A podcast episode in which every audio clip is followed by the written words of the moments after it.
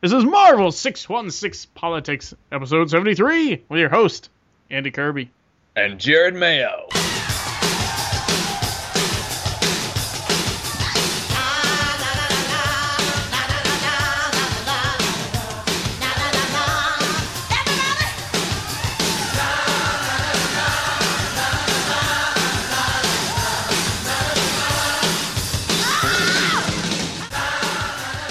I like how you said that, Jared.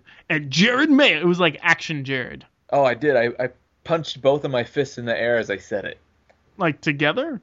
Yeah, like Hail Like was Hydra. There a shockwave? No, like Hail Hydra, when they both shoot their hands in front. Oh, I bet you looked a lot cooler than that, though.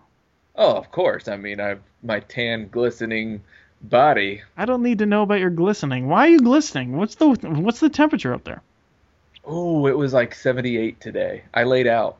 It was like seventy-eight today. You know, it was like seventy-eight here, and we were like, oh, it's so cool. it's, it, it's been awful. My kids ran outside today in a sweatshirt because it was seventy when we woke up, and they were all excited.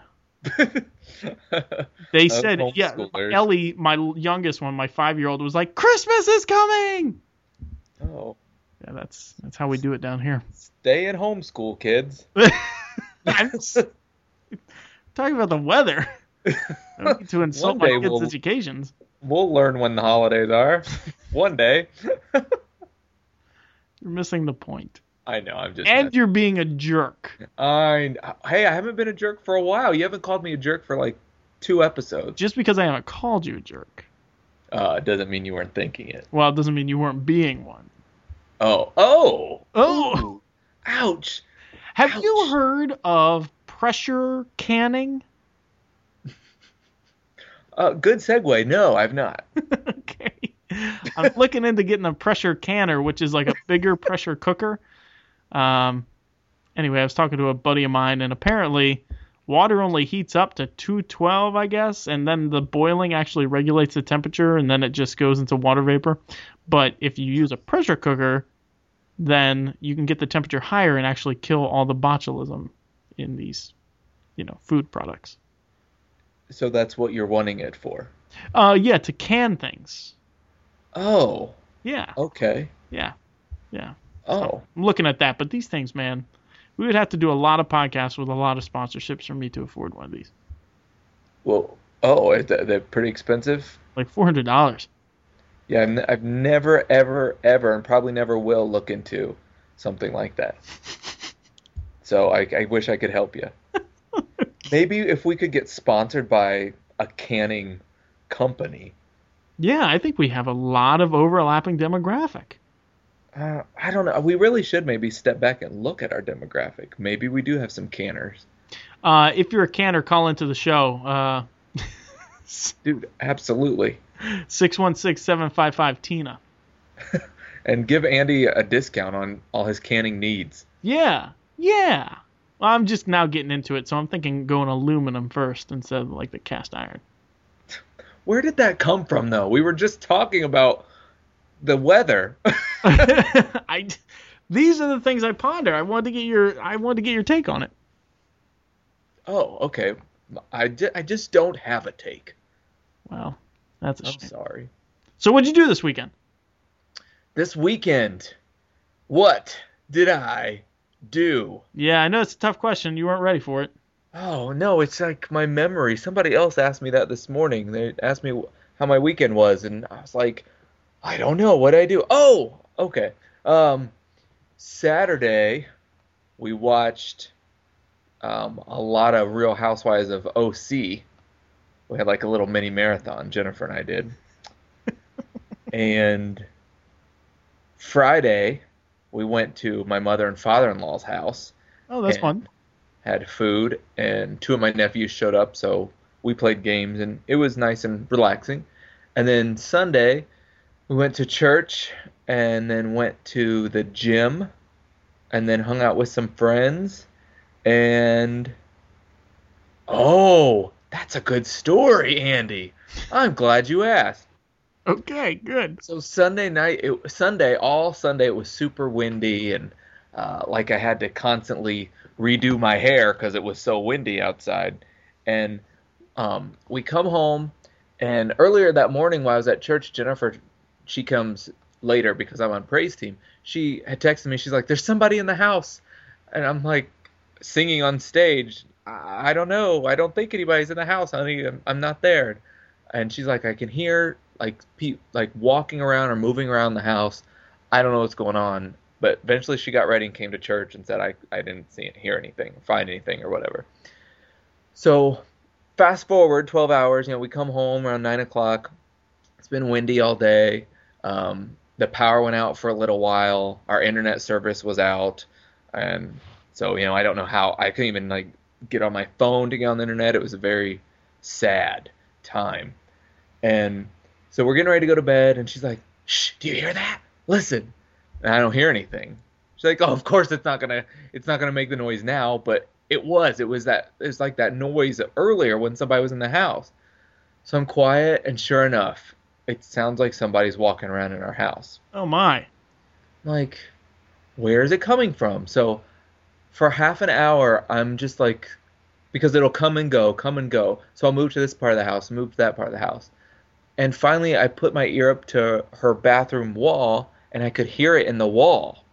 I, oh my gosh, we've got an animal in our wall. So then I ran around to my bathroom and put my ear, and I heard it in there. I like so, how you guys have separate bathrooms. Why not? Sure, yeah, sure. I mean, you've been to our mansion. I have, yeah. Your your your house was shared walls. Yeah. And so the noise is in between our two bathroom walls, and like there's a, a raccoon or a squirrel, or I get on Google and they're like, it could it's an animal or bats or carpet ants. Carpet, uh, carpet ants. ants, carpet carpenter ants. Oh, okay, carpet ants. I didn't know what that was. So I run downstairs. I'm like, maybe I can. How did they get in? I don't. I don't even know. We don't have. That's not where the chimney is. So I turn on the dryer to like heat it out because the dryer vent goes in between those walls. Nothing. Like it's just louder and louder.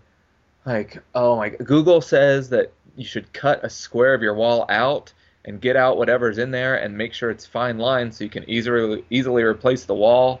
Like, it's eleven thirty at night. What? There's a raccoon in my between my walls. I don't have time for this. I'm like flipping out, and I don't know what to do. I like your stories. So, and and and all I see is dollar signs. I'm like, we have animals, and I've got to pay for somebody to come and kill this animal in between our wall. And how am I going to sleep tonight? Because then Jennifer's like, I don't want to sleep up here. What if it rips out of the wall and comes and gets us? Like, well, not too many squirrels are going to break through the wall and attack us. So, like, maybe it's coming outside. So I go outside. They're tr- because it's so windy, the tree outside is scraping against our gutters. And the vibration is making a sound like something is in between our walls. Oh, so there wasn't even an animal? No. Hallelujah. Praise God. Oh, it was like such a relief. My heart just like started to beat again. And I, oh, the dollar signs went away and nothing was going to break through our walls. And oh, so I got in bed. We went to bed. two a.m. I hear this saxophone solo. Loud as can be in the house. I'm like, oh my gosh, what? There's a, the raccoon is broken through our wall and he's playing the saxophone in the bathroom. We had Pandora on, and when the internet went off, it stopped Pandora. Oh. The, the internet came back on at two in the morning onto Tina's song "Paradise Is Here," and the saxophone solo part was blaring. So it was just like, it was a crazy night. That's fantastic. That is fantastic, man. Good times. So that's what we did this weekend. That's a that's a worthwhile endeavor right there. Uh, thanks for asking. Yeah, no problem. What about you, man? Can you compare? No, no, not at all. Uh, I I uh, I tried to fix the mower, um, and I thought I did, and I did for like five minutes, and then the belt tore out, so I have to refix it. Um, Is it just the belt you have to fix? Yeah. Yeah. Okay. So, yeah, not not bad. Not bad. Yeah. Yeah. No, that's good. That's good. A belt is easier than a motor. Yes. Yes. I, did, I couldn't tell if you were mocking me. No, I, I know like four things about vehicles and stuff. That's, and one of them is that a belt is an easier thing to fix than a motor. That's good. The other three are tires always go on the bottom. Tires are supposed to spin. So um, I, I harvested some rabbits, and then we um, I put a tiller together. Now, hold we... on. Go back. Okay. You sound kind of like John Sublime or something. You're harvesting rabbits. I, I didn't know how to tactfully. I killed and cleaned three rabbits. Oh, well, yeah, that told, that made me think something different. I thought you were, like, in your lab, like, mutating their cells together. No, no, no, no, no. No, no, not like Doctor Sinister-ing it up. Or Mister, yeah. Oh, I'm sorry. That's a shame. That's okay. That's it. So, a shame. So before you go further, yeah, so so you harvested these rabbits, like, did for meals? Yeah. Okay. So three of them. I was kind of disappointed at how small they were, but you're supposed to do it before age twelve, before they um, go through, you know, sexual maturity, and then their meat all changes and stuff. So. Oh, I didn't know that. Yes. Yes. Now can you can you can rabbit? You know what? I think that you can can meat. It doesn't last as long, and I I so. Yeah, probably. I think I'm going. I'm looking at dehydrators as well, so I'll probably do that, and smokers too. So I'm into these preserving food thing. Yeah, kind of like if if something happens and you have to have a bunch of food around. Yeah, you know, we have stuff growing. I was wondering, you know, how hard it would be to can our pears and everything. And anyway, whatever. Uh, did that. Um, taught Sunday school with Miss Jacqueline. Uh, took a nap on Sunday. It was fantastic. Um, almost done with this stump in the yard. Almost. Good. Yeah. Yeah. I, I feel like we did something else, but I can't. I can't remember. Hmm. Yeah. No. No saxophone playing animals. no. No saxophone playing animals. This go round. You know. Yeah. We had the girls had uh, two out of the three daughters had uh, friends spend the night on Friday. Oh, yeah, you texted me. How did how did that go? It went okay. One of them needed a little uh, adjustment, but the um oh. the, the other one was good. Like you spanked her? Or? No, no, no, no, no, no. I, uh, I, you know, I don't know why you're laughing. Well, because you're, I, I, I, I, I, I, uh, I, I, if my children were disrespectful or rude to an adult at somebody else's house, I would hope that that adult would correct them. And so I just had to do that to, gotcha. to one of the children. Gotcha. Yeah. And then after that, everything was hunky-dory. Yeah, I, actually, everything was good. I, you know, um, I called up the stairs and I was like, okay, well, you girls need to get in bed. And then what, the friend said, we're brushing our teeth. And I said, excuse me, come here. And so she stood at the top of the stairs, and I was down at the bottom. I said, um, that was disrespectful. I don't want you to, to yell at an adult. Um, you could have said, excuse me, we'll be right there. We're brushing our teeth, and that would have been fine. But, you know, you need to say, you need to be polite. You need to be respectful to an adult. And uh, she was, like, super afraid. And I, I just said, it's okay. You just, just say yes, sir. And she was like, yes, sir. And I was like, okay, good. So after you finish brushing your teeth, go on and get into bed. And then make me a sandwich. I did not say that. That would have been great. So anyway, Jackie looked at me and she was like, oh, and I was like, what do you want me to do? This kid. These children. That's right. You should have like had a guy's night if your, your house is filled with all that estrogen. Um, I did play. I have this ongoing game I've been playing. I don't play video games that often, but have you ever heard of like Commandos? No. Okay, it's a game where you have like six guys and you're looking down at a map, and it's during World War Two, and each guy has different abilities, and you have to work with your team to accomplish a mission without being even seen by the enemy. Mm. And there's like so there's fifty guys on the board who are patrolling, and they're all Germans, and they have machine guns or, you know, whatever. And so you have to accomplish the mission and steal something or free a prisoner or whatever without being seen by any of these guys. So um, I've been doing this game for over a year, and I was on the third mission. And so I finished that up. It felt really good. Oh, cool. So you play with other people? No. No. I mean, not at all. It's a by-yourself game. Yeah. So that wouldn't really be a guy's night then. Oh, I see. I see what you meant. Just playing Uno by myself. Uno. One. uh, okay, anyway. This is... This is Marvel. So, Andy, why don't you have a guy's night? Well, I'm really into Commando. It's a game I play by myself. Okay. I, I thought you meant like. I didn't know you meant a guy's night with like other people. Yes, guy's night. The plural form guys usually implies singular guy. There's nobody I want to hang out with. No. No.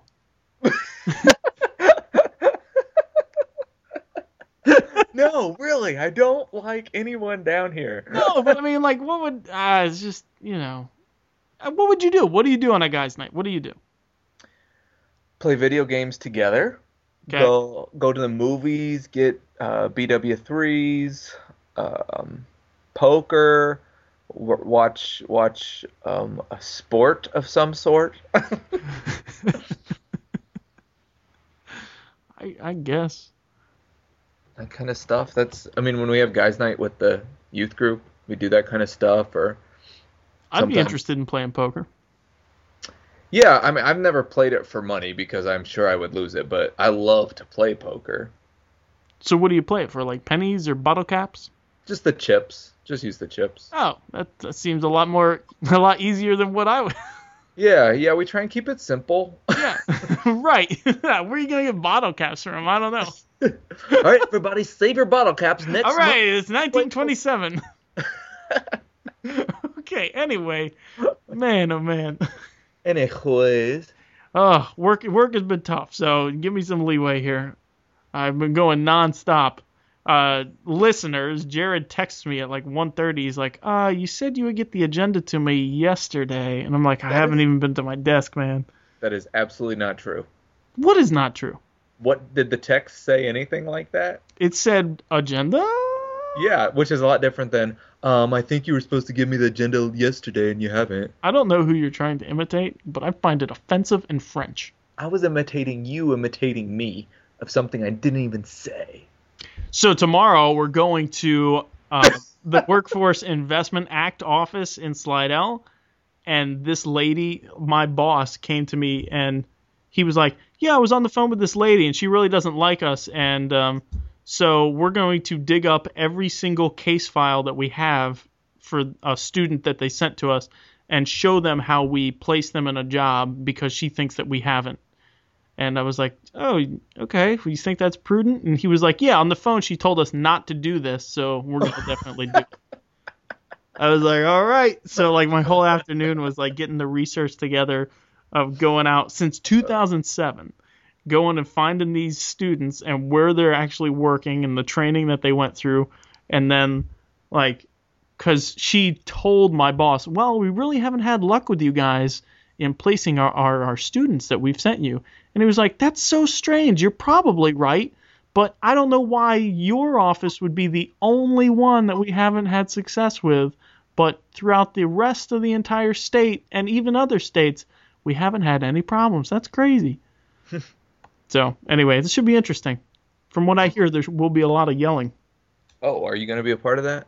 I will listen. Oh, because never yell at an adult, remember? Listen to me. Never just, yell at an adult. You just say, yes, sir, and then go brush your teeth.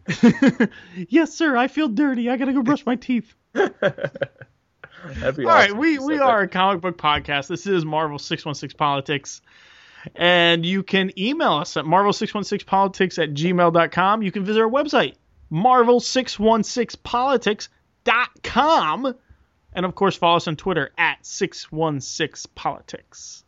You can look us up on Facebook at facebook.com slash marvel six one six politics. You can even talk with us and leave us a message at six one six seven five five T I N A. You can look us up on Instagram. Our handle is marvel six one six politics. And we're also on YouTube Our handle there is also Marvel six one six Politics with no spaces. And uh, speaking of voicemails, we got one. We actually have two. We're going to play one after the show because it's pretty much congratulating me for being right. So we don't we don't want to disrupt the show with that. Yes, but okay, the the voicemail, let's let's just preface the voicemail before the end of the show. It is from Stan Lee.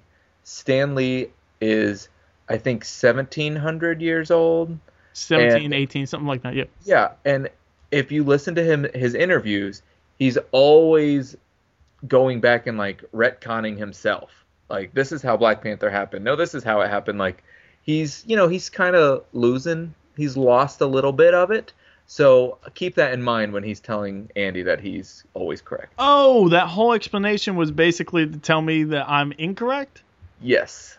Oh, very tactful. Okay. Ah, oh, class act. Hi, this is Adam from Ohio. I'm a long-time listener, first-time caller. Uh, I guess you could call me a uh, comic book nerd in training, but I was going through some of the comic books here, and I had a question. I was wondering, why can't Wolverine's adamantium claws cut through Captain America's vibranium shield? And also, how can his shield be made if you can't cut through it? I mean, I can see how it would be poured into a cast, but you can't attach anything to it. So that was my question for the night's show. Uh, love the show. Can't wait to hear. Thanks. I love that. That's long-time listener, first-time caller. Come on in, Adam. All right, so Adam wants to know, why in the world, two questions basically, why in the world does Wolverine's claws not cut through Uh, the Captain America shield? And then another question during his musings, how did they even make the shield? Yeah, those why, are good why, questions. Why don't you take? Uh, why don't you tackle the first one? Because clearly we, we know the answers to these. Yeah, the first half, that's a that's a great question. It's been asked by many a comic book um, person. I wanted to come up with something really clever, so I went with person. Yeah, and, Kevin, a comic book entrepreneur, of course. And uh, the, the, the answer is simple, because Captain America's shield is made out of vita, vibranium. What did and you vibra- say? Vita what? Vita? Vita Vita Vegemin? Vita Vita Vegemin. Yes, it's made out of vibranium. And the vibranium in Captain America's shield absorbs the energy behind Wolverine's adamantium claws when he's striking against it. Um, and then the adamantium boosts its defense. So that's why Wolverine's claws do not cut through Captain America's shield. All right. And the way that the shield was formed, you said something about putting it in a cast. Uh, it's that's probably it. If you heated it up uh, enough, and I'm sure that Tony Stark would be able to tell you all about this stuff. But um, if you heated it up, heated vibranium up, up enough, I'm sorry, Uh, you you can probably cast it, and then um, probably it doesn't lose its its properties. Um, what is the hardness? What is the scale for hardness on metals? I forget what that is. It's not malleability, is it? It may it may be. Anyway, the malleability of the the is probably not compromised by heat like other metals, especially since it can absorb energy. It may actually even strengthen it. So. Um, That's my answer to that. When they went to form the shield, there's a good chance that they didn't carve it or chip it out like you do. Uh, you know, diamond is a very hard substance, but if you do it at the right angles and using the right grit and all that kind of stuff, you can polish them and shape them. Uh, yeah. But I'm guessing this it had to do with the smelting process. Mm, smelting. Yes. That, that's my answer. And I find that if I say it with enough confidence, it makes it true.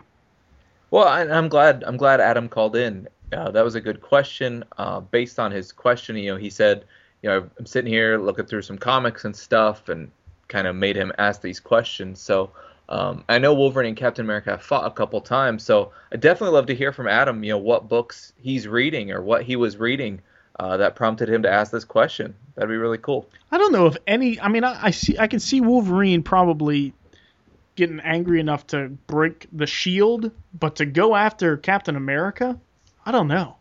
it seems like Wolverine has those type of limits where they say, okay, well, this is a good man. I'm not going to go after him. Well, they've fought before. Yeah, but like full bore going to kill each other? Uh, I mean, they were pretty intense in A V X. They fought against each other in A V X? Yeah. I don't remember that. Um, Enemy of the State, they probably did. You what now? I said Enemy of the State, they probably did. Yeah, Enemy of the State. I think there were some... They've gone back in time and done some, you know, retconning of a couple different times that they battled. Way back in the day, too. I gotcha. Um, all right. Did we do all our contact information? Because it's time for sponsorships. Well, we have another question. Do we? Oh, I'm sorry. Go ahead. Yes, yes. I'm sorry. Our our good friend Tyler Tavner um, is from Australia, and so it was going to cost him money to be able to call the American number and leave a message. Those Americans, those capitalists. Oh, I love them. Um, but Tyler wrote this. Uh, I have a question. Are you guys reading The Edge? I, I don't know. He's from Australia. Maybe I should read it in Australian accent. Nope. Yeah. Are you guys? It. Yeah. You yeah, guys reading? Well, this is a, a person from America that moved to Australia accent. Crikey, get to it. Are you guys reading the Edge of the Spider-Verse comics? You're and not even... Wait a minute, wait a minute. You're not even trying. No, he's a guy... He lived... It, I'm doing it in the voice of someone from Ohio that moved to Australia and denounced their American citizenship and now is an Australian. That's... Okay, that's weak. Go ahead. Ooh, two blows tonight, Andy. Oh, good thing I worked out today. You and your glistening self, you can take it. I have a question. Are you guys reading the Edge of Spider-Verse comics? And if so, what are your thoughts on how it's progressing so far? Can you make a prediction of what you think will happen coming out at the other end regarding Spider-Man? Do you think we will start to see more comics that are Spider-related hit the shelves? And Andy, you are the resident Spider-Man aficionado, so why don't you answer that for us? Okay, from from what I've seen, it looks like um, at first I thought there was multiple Morlans, but now I'm thinking it's a race of Morlans, and I think that's becoming evident. And Morlan, I think, is the dad, and then we see the person with the fish helmet on, the uh, undersea, underwater dry suit helmet. Um, and I think that's the son. I think his name is Karn. And then we have like a brother and a sister as well. And they're all hunting the totem powers. Uh, so everybody is, and, and they're transdimensional as well. So they can go, uh, or they're interdimensional, and they can go in between dimensions and alternate realities. Um, I don't know if we're going to see a whole lot of new titles. I'm wondering if all the dimensions are going to clash and collide, as mm. we kind of talked about at a different uh, a different episode when Bendis, inside one of the Spider-Man, you know, he he had a little clue or hint about, you know, Carol Danvers saying, oh, it's all colliding, it's all coming together. And we know from New Avengers that there's incursions happening all the time. So I'm wondering if that has something to do with it in a roundabout way. But as far as the Spider-Verse or Edge of Spider-Verse, I think we're probably going to see Karn become a sympathetic figure. He's probably going to help kill Morlan once and for all, and either seal... We're either going to learn a whole lot more about this other dimension and these beings, um, and they're going to become a recurring character, and due to like power and story inflation, they're going to be more easily taken care of eventually once we figure out their weaknesses, or uh, they're... dimension is going to be sealed forever, and there's going to be some cataclysm that sends everybody back to their own dimension. So one of the two extremes is what I'm thinking. I don't think it's just going to be, okay, well, we're going to put each of you back in your own dimension or your own alternate reality like when I pulled you out of it. Okay. So, you, but you don't see any uh, Spider-Man, some any new Spider-related titles coming from this?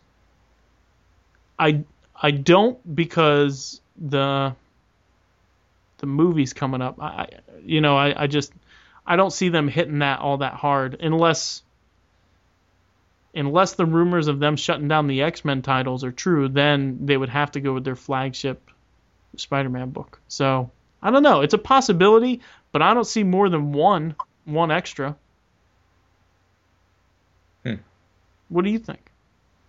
I think we might, I think we could probably see somebody stay here. I mean, we've got Spider-Man two thousand ninety-nine. He's here. We'll have regular Spider-Man. We've got the X-Men crossing over with Miles Morales Spider-Man right now. So I think we could maybe see one, possibly. I'm not really sure who's sticking out, though. Yeah, I don't know. I mean, it might be cool to have Superior Spider-Man at the same time as Peter Parker, but, mm. you know, that's uh, that would be a dangerous story to tell. So. Yeah, that was pretty popular. It was a lot more popular than what originally was thought it was going to be. You yeah, know? you know, somebody was asking me the other day, and I really did. I do like Superior Spider-Man better than Dan Slott's Amazing Spider-Man run. Hmm. When you when you compare how he writes Peter Parker to how he writes Doc Ock and Peter Parker's body, I think he does a much better job, and his the type of stories he tells, they fit better with the Doc Ock thing. Yeah, Superior Spider-Man was just liked by everyone. You know, everybody, it started off, you know, every, we all hated it. And then we're like, okay, if we give it a chance, this is actually pretty awesome. Yeah, it's, I'm not going to say it's awesome, but I, I think he did a better job with it. And um, I do say that Christos Gage, who he was, he's the one that's kind of been doing the scripting for um, Superior Spider-Man number thirty-two and number thirty-three. So it hasn't been Dan Slott. I say he's much better at these characters than Dan Slott is. Hmm. And I think I said that during number thirty-one, which was the last Superior Spider-Man, where they changed back too. So he's more your cup of tea. Definitely. Gotcha. Definitely. Okay. All right, so we are sponsored by Discount Comic Book Service, d c b service dot com. You can go there and order all your pre, not preview, what is it? Your pre-order issues. Uh, it's September right now, so you're ordering for November, and they have their catalog up there, and look through, and you can get forty percent off all your orders. That's crazy. That's ridiculous. Um, all your Marvel books are forty percent off. They come uh, delivered to your door. You can get them delivered once a month, twice a month, or four times a month every week, and they come in pristine condition. There was only one time, one time where a corner was bent on my book. I don't know how they do that, but I have ordered thousands of books from them. Literally, thousands of books, and only one of them was bent. That's awesome. I'm done. And I bet if you would have contacted them, they would have sent you like a hundred free issues. Yeah, they probably would, because you, you contacted them one time, right? And they yeah. fixed, fixed the problem? They sure did. They're great. Yep. So d c b service dot com, uh, and if you're looking for um, trade paperbacks, go to in stock trades dot com, which is their sister site. Anything, any orders over fifty bucks are free shipping. We're also sponsored by Community Retail Partnership. Community Retail Partnership is a discount membership program for all office supply or any really any needs, any of your purchases through Office Depot, whether in-store or online. With a Community Retail Partnership membership, uh, it entitles you to di- significant discounts on everything you purchase through Office Depot. They also have a Top five program where once you have a membership, you can email them and let them know your five products that you're going to order most often. And they will highly, even more highly discount those products um, online for, or in store for you. Um, the membership costs thirty-nine dollars, and it's a lifetime membership. You never have another fee again. Uh, their website is w w w dot c r p savings dot com. They also have a really sweet Keurig deal going on right now where you buy four boxes of K-Cups uh, for their already lowest price that I've ever seen for K-Cups. Um, is through them. You buy four boxes of those, and you can buy a Keurig for twenty-nine dollars, which is normally in Office Depot, it's one hundred seventeen dollars. Whew. So it's a crazy good deal. Um, it's only going on for the rest of the month, so definitely, if you don't have a membership yet, go to c r p savings dot com sign up and get your deals. And how often do these deals occur? Not the Keurig, but like the deals that they have. Uh, they try and offer up. I mean, I've got a membership. You've got a membership. We we typically get like a newsletter about every six weeks, six weeks to eight weeks. Um, and you can always email them and talk to them and ask them if they've got a deal or if they can put a deal together for you or whatever. They'll do it. Right on. And oh, we're also. I'm go sorry. Ahead. Go ahead. I'm sorry. We're also sponsored by Michael Webb Solutions. That is Darren's business. Darren is our media man for the Marvel six one six Politics. And uh, Darren's main job is to build websites and do a lot of S E O and marketing um, strategies for, for various businesses. He's put together uh, some amazing local products here, um, different promotions and things. He's he's does videos and um, sets up websites, and um, he he's really just got his finger on the pulse of really good marketing and, and strategies like that. And so uh, his website is michael web solutions dot com. Definitely check that out. You're you're waiting for me to see one B, right? Yes, Michael Webb Solutions has one B. Yeah, it's not his name, Michael Webb. Don't be confused like I was. Yeah. Because there are so many people that work here at Marvel six one Politics. Andy was like, "Who are you again?" I'm so, I'm sorry. What what's going on here? Oh, uh, ridiculous! I felt so bad. Uh, John Edwards, um, he, the vice president, the guy running for vice president. Oh no! Now I feel really bad. Isn't that the name of our listener? I don't know what you're talking about. Okay. Anyway. Now I feel terrible. He, he contacted me over Facebook. He sent me a message, and uh, I don't know how long it was waiting there, but I did write him back eventually, but I found it, and I was like, oh, crud. He, he was like, oh, I haven't talked to you in a long time. I was asking these questions. And uh, so anyway, I forget why I'm even telling this story. You mean Jason Edwards? Jason! Ah, oh, Jason Edwards. I was just about to check. I just wanted to see how long you'd go. That's that's rude. Oh. Help me out. Throw me a bone. No, Jason Edwards. So it's like, yeah, if you need anything, go to Darren, okay? He'll help you out. He'll help you out with this Facebook stuff. All right, you ready to hit some current events? Absolutely. All right, let's do it.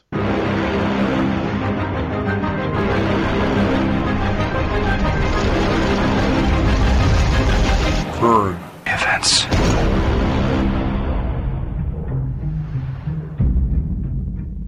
All right, we are on the march to Axis. Yes. All right, so the march to Axis so far, I believe, is Magneto number eight, Magneto number nine, Uncanny Avengers number twenty-four. So, have you read these issues? Yeah, yeah. Well, see, I read Magneto number eight. You you had said Magneto, so I'm not sure if that's a different book. Yeah, yep, yep, okay. It is.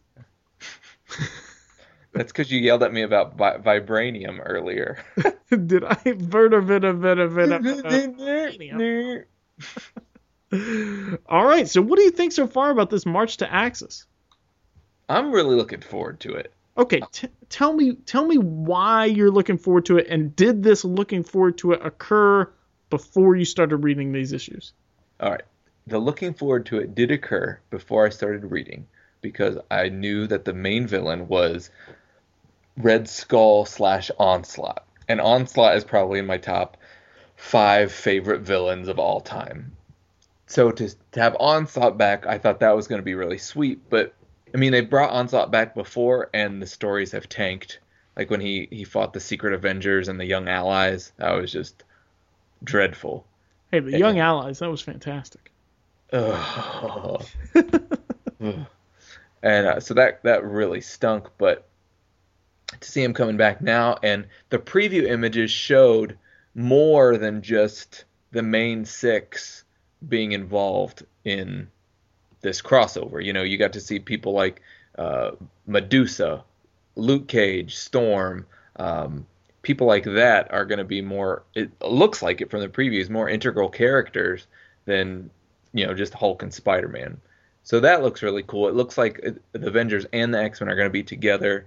Um, it has a lot to do with Genosha, and I've always just, any stories that have to do with Genosha have always really excited me, that that whole island of mutants and uh, Magneto running the play. Well, first, you know, being persecuted mutants, and then Magneto taking over the, the island and being the president of the island and being a sanctuary for mutants, and then Sentinels coming and destroying sixteen million, and then Professor bringing a team there. And, and so anytime Genosha is involved, I'm always just jazzed, if you will. Jazzed.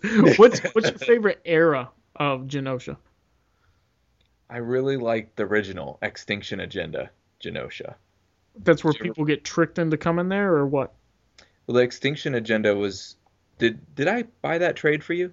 I Yes. Oh, have you not read that? No. Okay, it's it's only my favorite um, story ever. um, but uh, it's you know what? We built these shelves. It's right there on the shelf. I know exactly where it is. Okay, good. I'll have to I'll have to uh, take some time. Is it Claremont or is it Wheezy? It's Claremont. Okay. But it involves New Mutants, X-Men, X-Factor, just going to Genosha to to free a small group of, of mutants that were captured, and they fight Cameron Hodge, and it's wild. So wild. I will make a concerted effort to read that. Do you have a particular uh, enjoyable period of Genosha? I I uh, started reading during New X-Men, Grant Morrison's run, and okay. So it has always been like the place that was laid waste, you know, uh, to the tipping point between humanity and mutants leading up to House of M, or yeah. M Day, I guess. And it's just been in my, and like every time somebody mentions it, like, oh yeah, well, you know what happened in Genosha, you know, it's kind of like, it's like, yeah, I mean, that would be a huge deal in real life. Like that tipping point, sixteen million, just like that, dead. Sure. So what? I always I always look at it and, and and place it in that. Like, that's probably the most important thing that has ever happened there, and it changed the world. But even before, and see, this is before you got into books, you know, they, you know, the United Nations got together and said that we're going to give this terrorist this whole island to have his own nation, you know? Yeah. So like, that would also be, you know, oh, Osama bin Laden, he has said if if we don't listen to him, he's going to, you know, do something else. So we're going to get together and we're going to give him a whole nation. Well, it's very, I mean, it's very interesting, not to get into too much politics and stuff, but, um, you know, Hamas is now a political party and a governmental entity, but for the longest time they were viewed, and still are by many, as a terrorist organization, and they have the, you know, political control for the most part in uh, the Gaza Strip. Yeah. You know? And it really is it, it, causing a lot of problems with Israel and the neighbors, and, and even Egypt coming in, and, and it's in world affairs. And they pretty much said, okay, well, we're, we're going to pull out. It was in two thousand five that uh, Israel pulled its people out at gunpoint, pulled the, their own people out of uh, the Gaza Strip, and said, okay, this is this is kind of the Palestinian, not the Palestinian state, but the Palestinian occupied territory, if you want to say that. And uh, very, very interesting. I mean, people all over the world have opinions about this. So I th- so if if Sentinels show up and take them out, then we're going to know that this was kind of preordained. Well, we know that Marvel is uh, a little bit in on it. Yeah, Marvel is the Illuminati. They have the Illuminati, that's for sure. Yeah, for realsies. Okay, anyway, go on. Um, I answered your question. Oh, okay, so you have nothing else to say about March to Axis? Oh, oh, well, I, I love the Magneto title. I hope this title doesn't go anywhere anytime soon. I think it's great. The art is so good for that feeling that is trying to be conveyed through the writing. It's just a perfect match. It's dark. It's gritty. It's uh, it's not like Jim Lee or or Kubert or anything like that. It's definitely its own style. Uh, it doesn't try and copy anything else. It's interesting to hear you say that because, yeah, it definitely does have a style that goes with the writing. Um, but what do you think about the portrayal of Magneto as more of a kind of helpless? You know, like there's a lot of times in, in these issues where he is in control in the public's eye, but really he's second-guessing himself. He's finding limitations to his powers. He is trying to do what he feels is the right thing, but comes up short a lot of times. I think the most frustrating part about that for me is we still haven't been given a one hundred percent clear explanation for why his powers are doing what they're doing.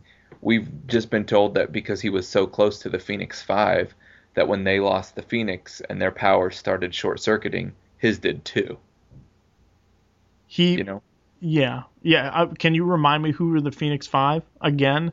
Yeah, I, Cyclops. Just, okay. Cyclops, Emma, Magic, Namor, and Colossus. Okay. I for, for some reason I thought he was one of them, but yeah, you're right. He's not.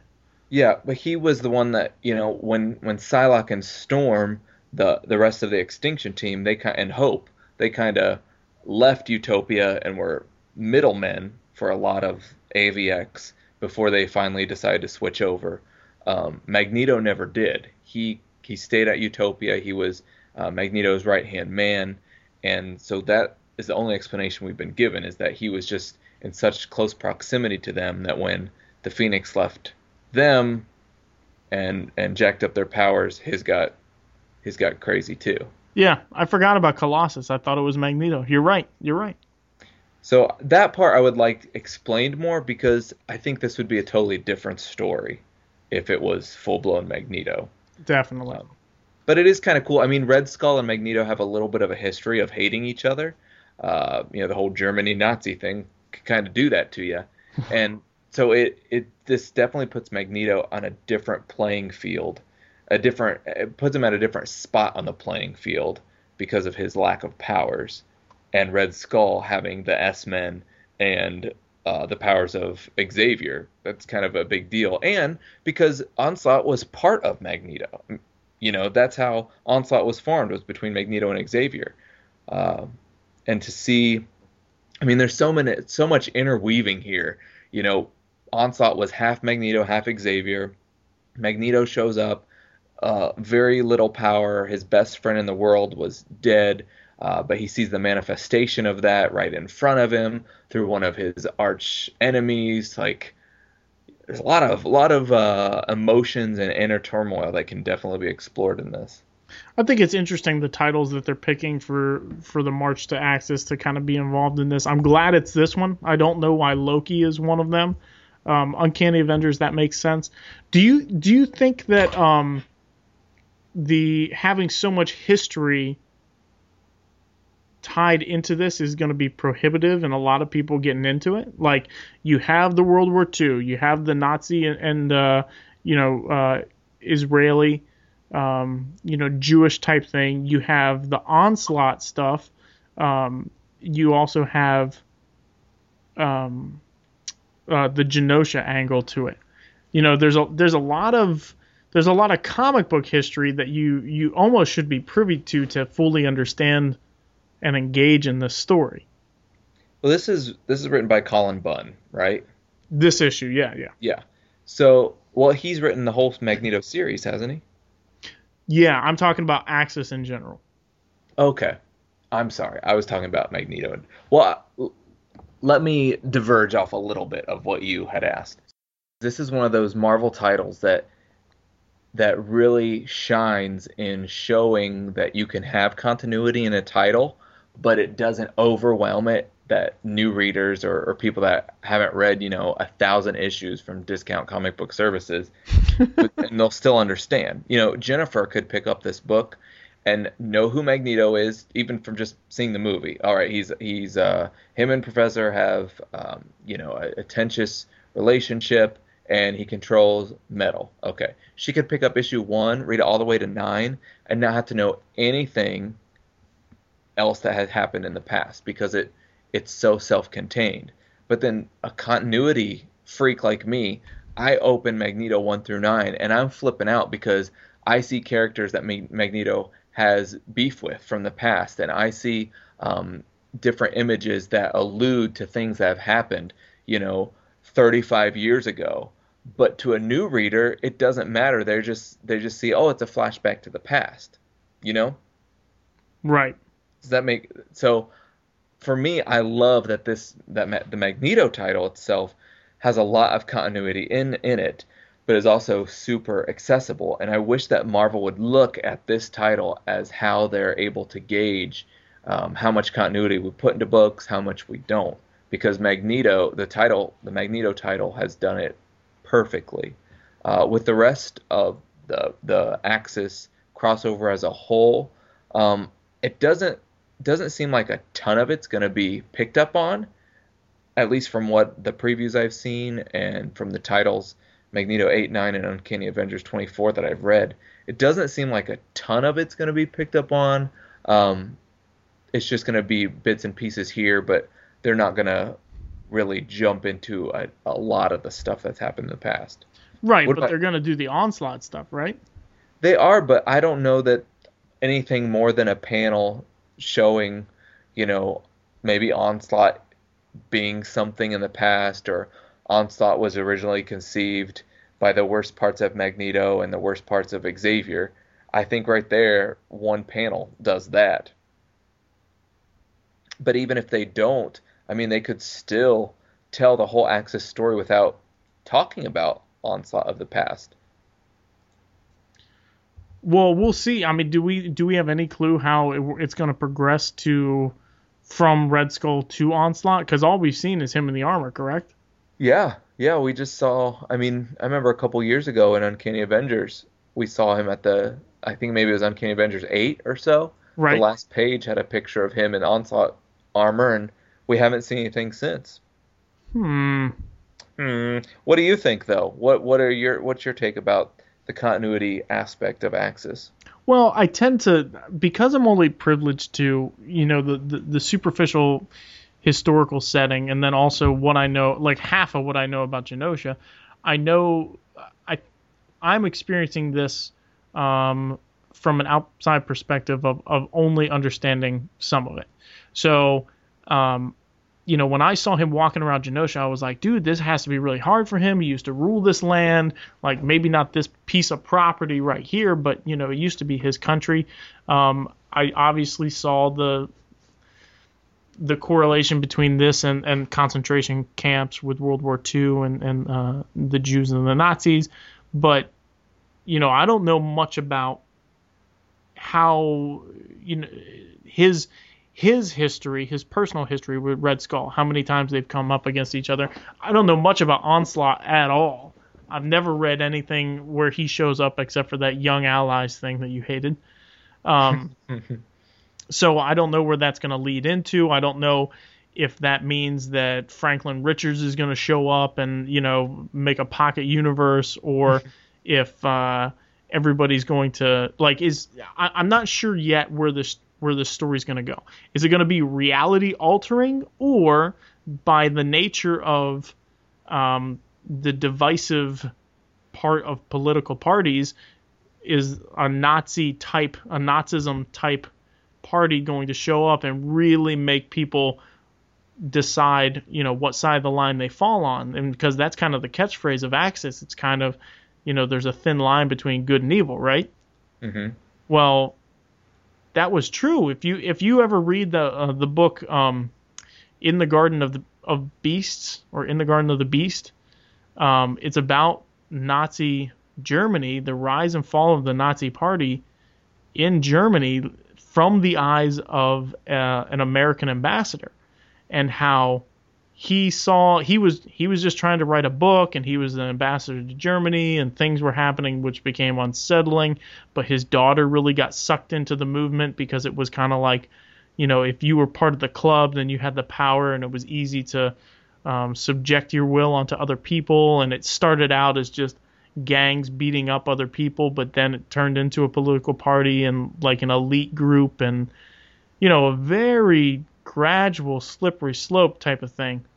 Well, I can see that going that way in this comic book. And I mean, I may be reading into it too much, but um, so my interaction with this is more just knowing about Genosha. And I mean, I really like this issue. I'm not a huge fan of the Uncanny Avengers anyway. I don't really think Red Skull is a... The only time I've read him that I've really enjoyed him is when Brubaker wrote him in Captain America. And so, you know, this March to Axis, the whole Axis thing, I, I don't I don't want a, a shakeup of the status quo, and I think that's what I'm going to get. But I do have to say... Oh, and also, I, I don't really care for the S-Men at all. I think that they're frivolous and kind of arbitrary. Ooh, arbitrary. So, but I will say that this Magneto issue has definitely sucked me into the story. So this helped me to read Uncanny Avengers, and I wanted to know what happened to Magneto, and that's basically why I read Uncanny Avengers. Gotcha. I mean, that's a long explanation, but that's yeah. kind of kind of my feelings on this. No, it was good. I, I I'm with you on Uncanny Avengers. I wanna, I really wanna like it. I wanna be into it. I wanna feel like it's important. But I'm not feeling those things.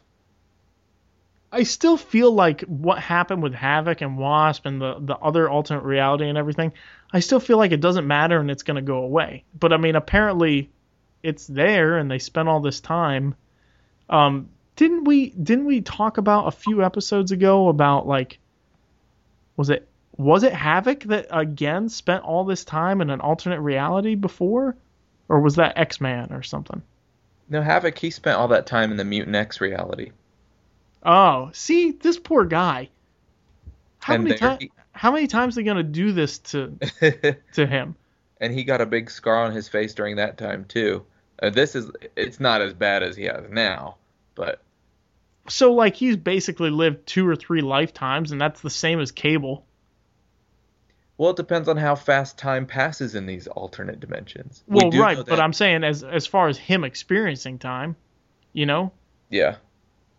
But didn't that, didn't Uncanny Avengers talk about it being a, like a fifteen-year relationship? Right, exactly. That's what I mean.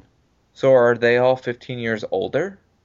I mean, probably not. Nobody ages in comic books. I don't know. It, it's it's whatever. It's whatever, man. All right, what what about Death of Wolverine? Oh, I don't even like to talk about it. I'm really bummed about this. Do you really think he's going to die? Yeah. I mean, I think he'll be back in a few years, but I think he's... I mean, they're going to kill him. Okay, so out of what we've seen so far, the Death of Wolverine issue one and two, have you... These foil covers are fantastic, man. Like, I know they're a gimmick and everything, but they are nice. Yeah. They're nice covers. But I mean, there's the there's the trade-off of having the book four ninety-nine. So yeah, about that. So. But the art inside is gorgeous. You could take each page and frame it up on your wall. It is amazing. McNiven is top notch. Yeah, it's so good. He could he should like draw every book. I've heard of, uh, I've heard of Justin Ponzer. He's the colorist. I haven't heard of Jay Leaston, Liston, the inker. Uh, but I know Justin Ponzer does a lot of good stuff. Man, what do you think about what do you think about this this issue? Well, uh, it, it kind of went in, I guess, a direction I wasn't expecting. Uh, with Ogun, you know, I wasn't expecting Ogun to be a part of it, or Lady Deathstrike, or Shadowcat. Right, right. I was kind of, each time I was like, oh, oh, oh, huh, didn't see that coming. And that's kind of cool, because with previews and spoilers these days, a lot of books, as I read them the day of, that they came out, I'm like, well, I kind of know what's going to happen. So this was kind of cool to just be surprised for once. I did I did enjoy that part.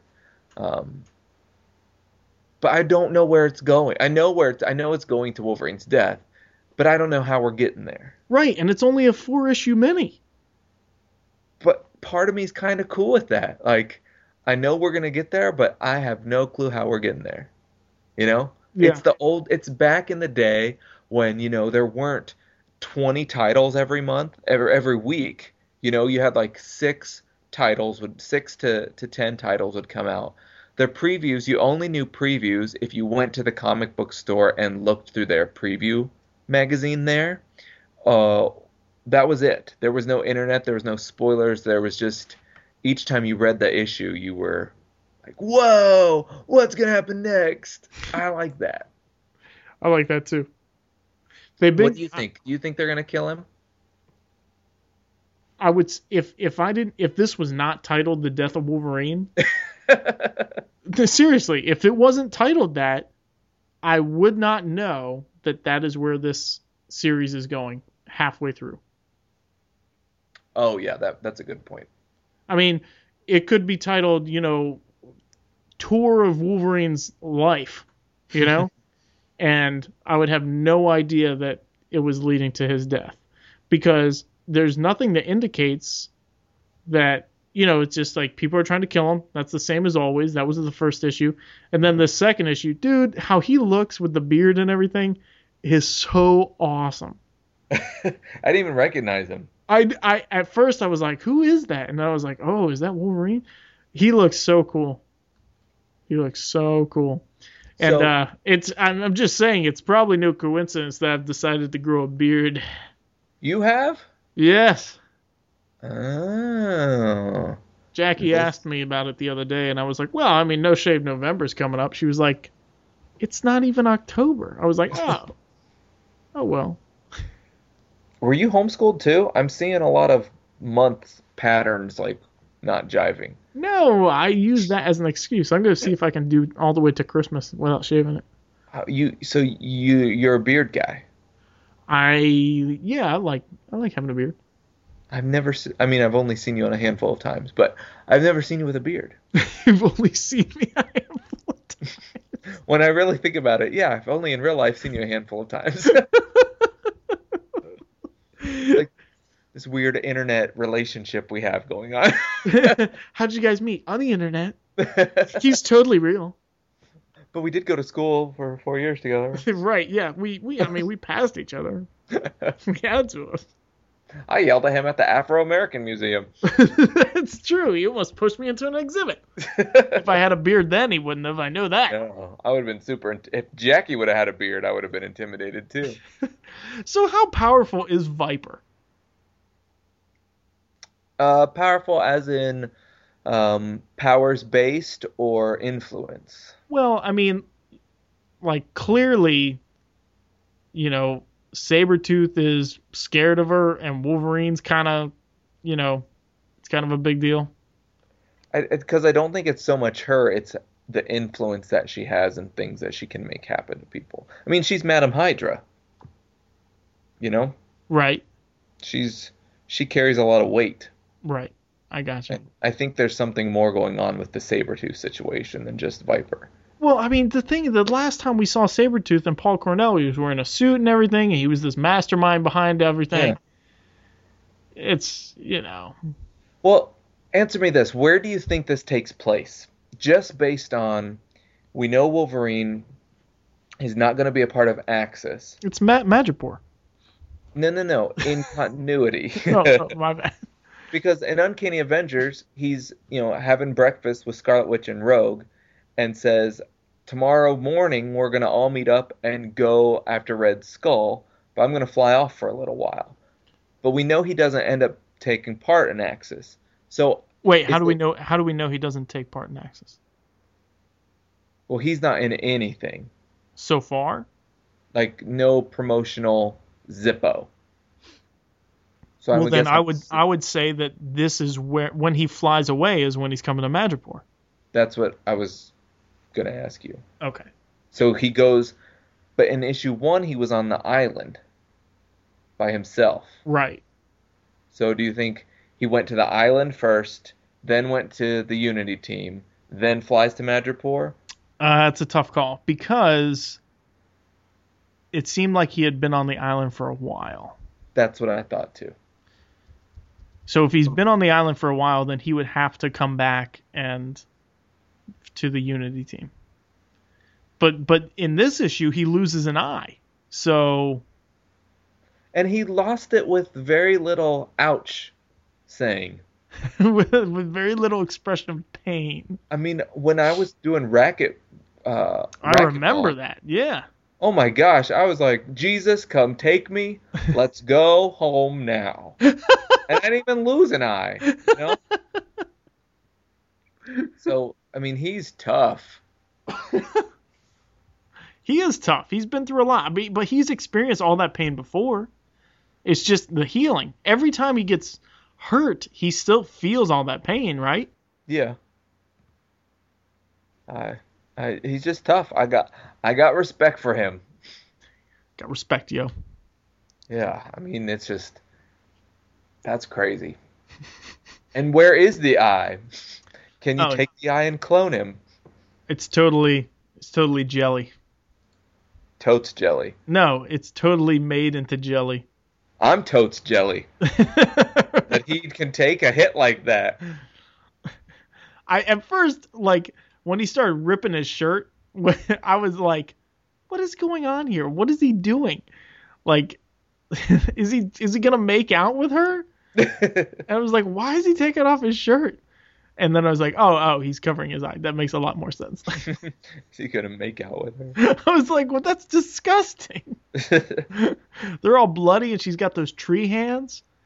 Like Doctor Seuss, Doctor Seuss, like uh, crow's feet. Yeah. Doctor Seuss crow's feet. Yeah. Oh, like the literal crow. Yeah. I was thinking like, oh, did Doctor Seuss have bad crow's feet around his eyes? No. All right, anything else on this book? I mean, obviously uh, we have Kitty Pryde jumping in.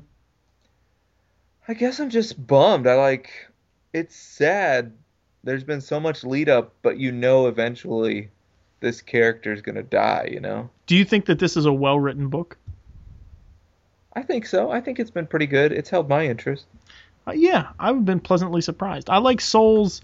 I liked his Thunderbolt stuff. I liked. Uh, I'm liking his She-Hulk stuff. Um, but I think this is this is probably his best thing so far. It's not like there's a whole lot of dialogue, but man, the art just makes it real, you know? Yep, that does it for me. All right, so now let's move on to The Last Will and Testament of Charles Xavier. Yeah, what what did you think about this? I kind of talked a lot last episode about Matthew Malloy. Why don't you give us your perspective a little bit? Okay, I th- I think you had said that it's kind of a tired concept. Like, we we do this a lot. Like, you know, an Omega level, they come in all the time, right? Mm-hmm. Um, even though that is true, I really, really like the callback in this to... Um, to Tony Stark and his five nightmares. I think that was like one of the first story arcs by Fraction. Um, after the reboot for, or after the renumbering of, of Iron Man. Okay. Um, and cause I remember that I was like, I was sitting there, I was like, oh man, I remember that. Yeah, that's true. And so I, I'm really, really interested in what's going to happen. And I, You know, I think this is a roundabout um, Will and Testament, and this kind of definitely overshadows the whole um, married to um, married to Mystique thing. And I think that Bendis is trying to make less of a deal about that, um, which is cool. I like that. You know, he's saying, you know, this is, yeah, yeah, yeah, yeah, we, we need to do this for story-wise, but that's not the main thing. The main thing is I need you to go check on this this. This mutant is out is possibly out of control, and I need you guys to do this. Um, I think my favorite thing about this whole book, though, was when the young team says they start thinking about who are the villains and who are the heroes. Mm. I you didn't like that? No. Why not? No, it was good. No. You didn't like that? No, I no. didn't. No, I did. I did. That was good. Oh, okay.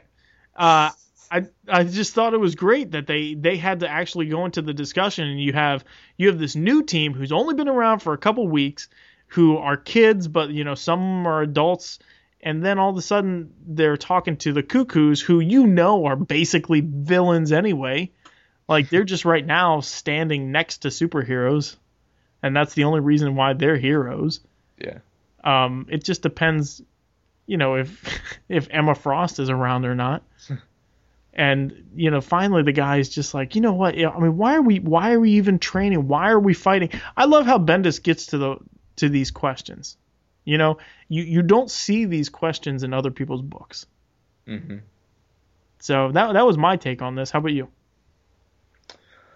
Um, I guess the part that stood out to me the most in this issue was that they killed Exodus.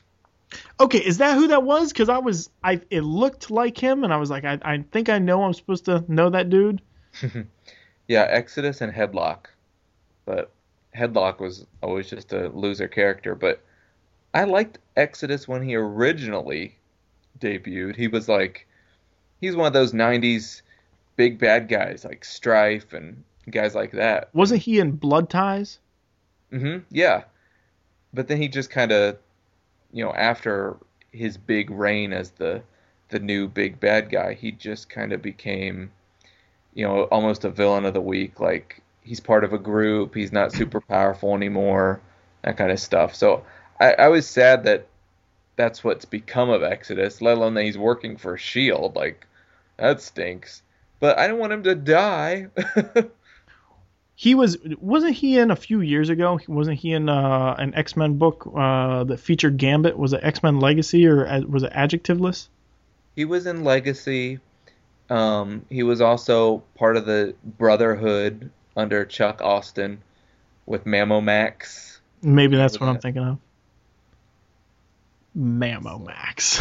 Remember him? Yes. Yes. I just... That was, I mean, this story didn't really do a ton for me. Um, you know, we saw that we got a, this new villain, and, and Storm yells at Cyclops to get it together, and they head out, and and um, S H I E L D meets them. Big deal. Like, not a whole lot to me happened in this story, but Exodus dying was the big part of this issue. That's pretty funny to me that that's the that's the big thing for you. And he like cracks his neck, right? Yeah, and his eyes blade out, and it's kind of kind of uh, in your face. Yeah, yeah. So, um, what what do you think's gonna happen? Uh, what do you mean? Well, he's dead. No, no, with with Malloy. Oh, I really don't even care. I don't even... It's hard to like this. It's like you were saying, you know, it's happened a million times. Like, it's really hard to build a, a genuine care for this character. I just want to get to what else is in The Last Will and Testament. What's going on with Mystique? Who, you know, does who does Xavier leave the school to? Those are the three things I want to know. What do you what do you think about this artist, Anka? I think his style is appropriate for um, a different tone of book. A different tone than this? Yeah, this. I think his style, like, I could see him on Runaways. I could see him on the current Secret Avengers run. Okay. Kind of a lighter, with more humor. Yeah. That's that kind of goes along with Runaways. Yeah, yeah. But for Uncanny X-Men, I guess I would want something uh, a little different in style, like maybe McNiven. Yeah, that would be cool. Uh, I, I can't I can't imagine that McNiven's work is quick. You know? No, that's why he doesn't do much. You know, like, when was the last time you saw him on a on an ongoing? Civil War? I don't know. No, well, I mean, he did. He Old did Man. Old Man Logan. We don't talk about that one here. But think about why he did that, and that makes a little bit more sense of why all of a sudden it just shows up and doesn't have to do with the previous issue or the issue following. You know, McNiven, it takes him a long time to do that, so he'd probably been working on it for a long time. Once it was finished, then they could put it in there. Do you think that he gets paid less? Or the same amount as everybody else? Is he penalized for taking for, for a higher quality book? I don't know how, I have no clue how that kind of stuff works. If they pay them based on issue or based on how quick they can turn something out, uh, if they pay it based on, you know, what sells higher, I don't, I don't know. That's probably what they should do. If if there's a if there's a really big name artist and it sells higher, then that's probably how they should pay him. And then if it's late, then people dropping the book and saying, "Oh, that guy's always late," then that would reflect directly on them. Yeah. Because huh. I, I don't know. I, I feel like we have enough contacts that we should be able to ask somebody in the comic industry. Yeah, probably. Hmm. I'll have to think about that. I wanted to go to... I tried to get us press passes to go to Cincinnati Comic-Con this past weekend, but never heard back from them. Huh, I wonder why. Yeah, I don't know. So we were going to... You know, we'd be willing to give them some free press. I would uh, I would have drove up. Would you really? To get press passes? Yeah. Oh. Well, I would have paid for you to get in. If that's all it took. You just want a free ticket. I would have paid for you to get in. That's very nice of you. The Green Ranger was there, Tommy. Oh, he's good. He's an M M A fighter, right? Or maybe not M M A. Yeah, M M A, not U F C. Well, did I tell you that he called me? No. What? What are you talking about? I won a contest on his Facebook page. It was the first person to comment gets a free voicemail. And I was the first person to comment, and so he left a voicemail on my email. Wow, dude. Hey, Jared, this is Jason David Frank. And I'm like, oh my gosh! It's Jason David Frank! The heroes that you have, just, they kill me, man. I didn't even know his name.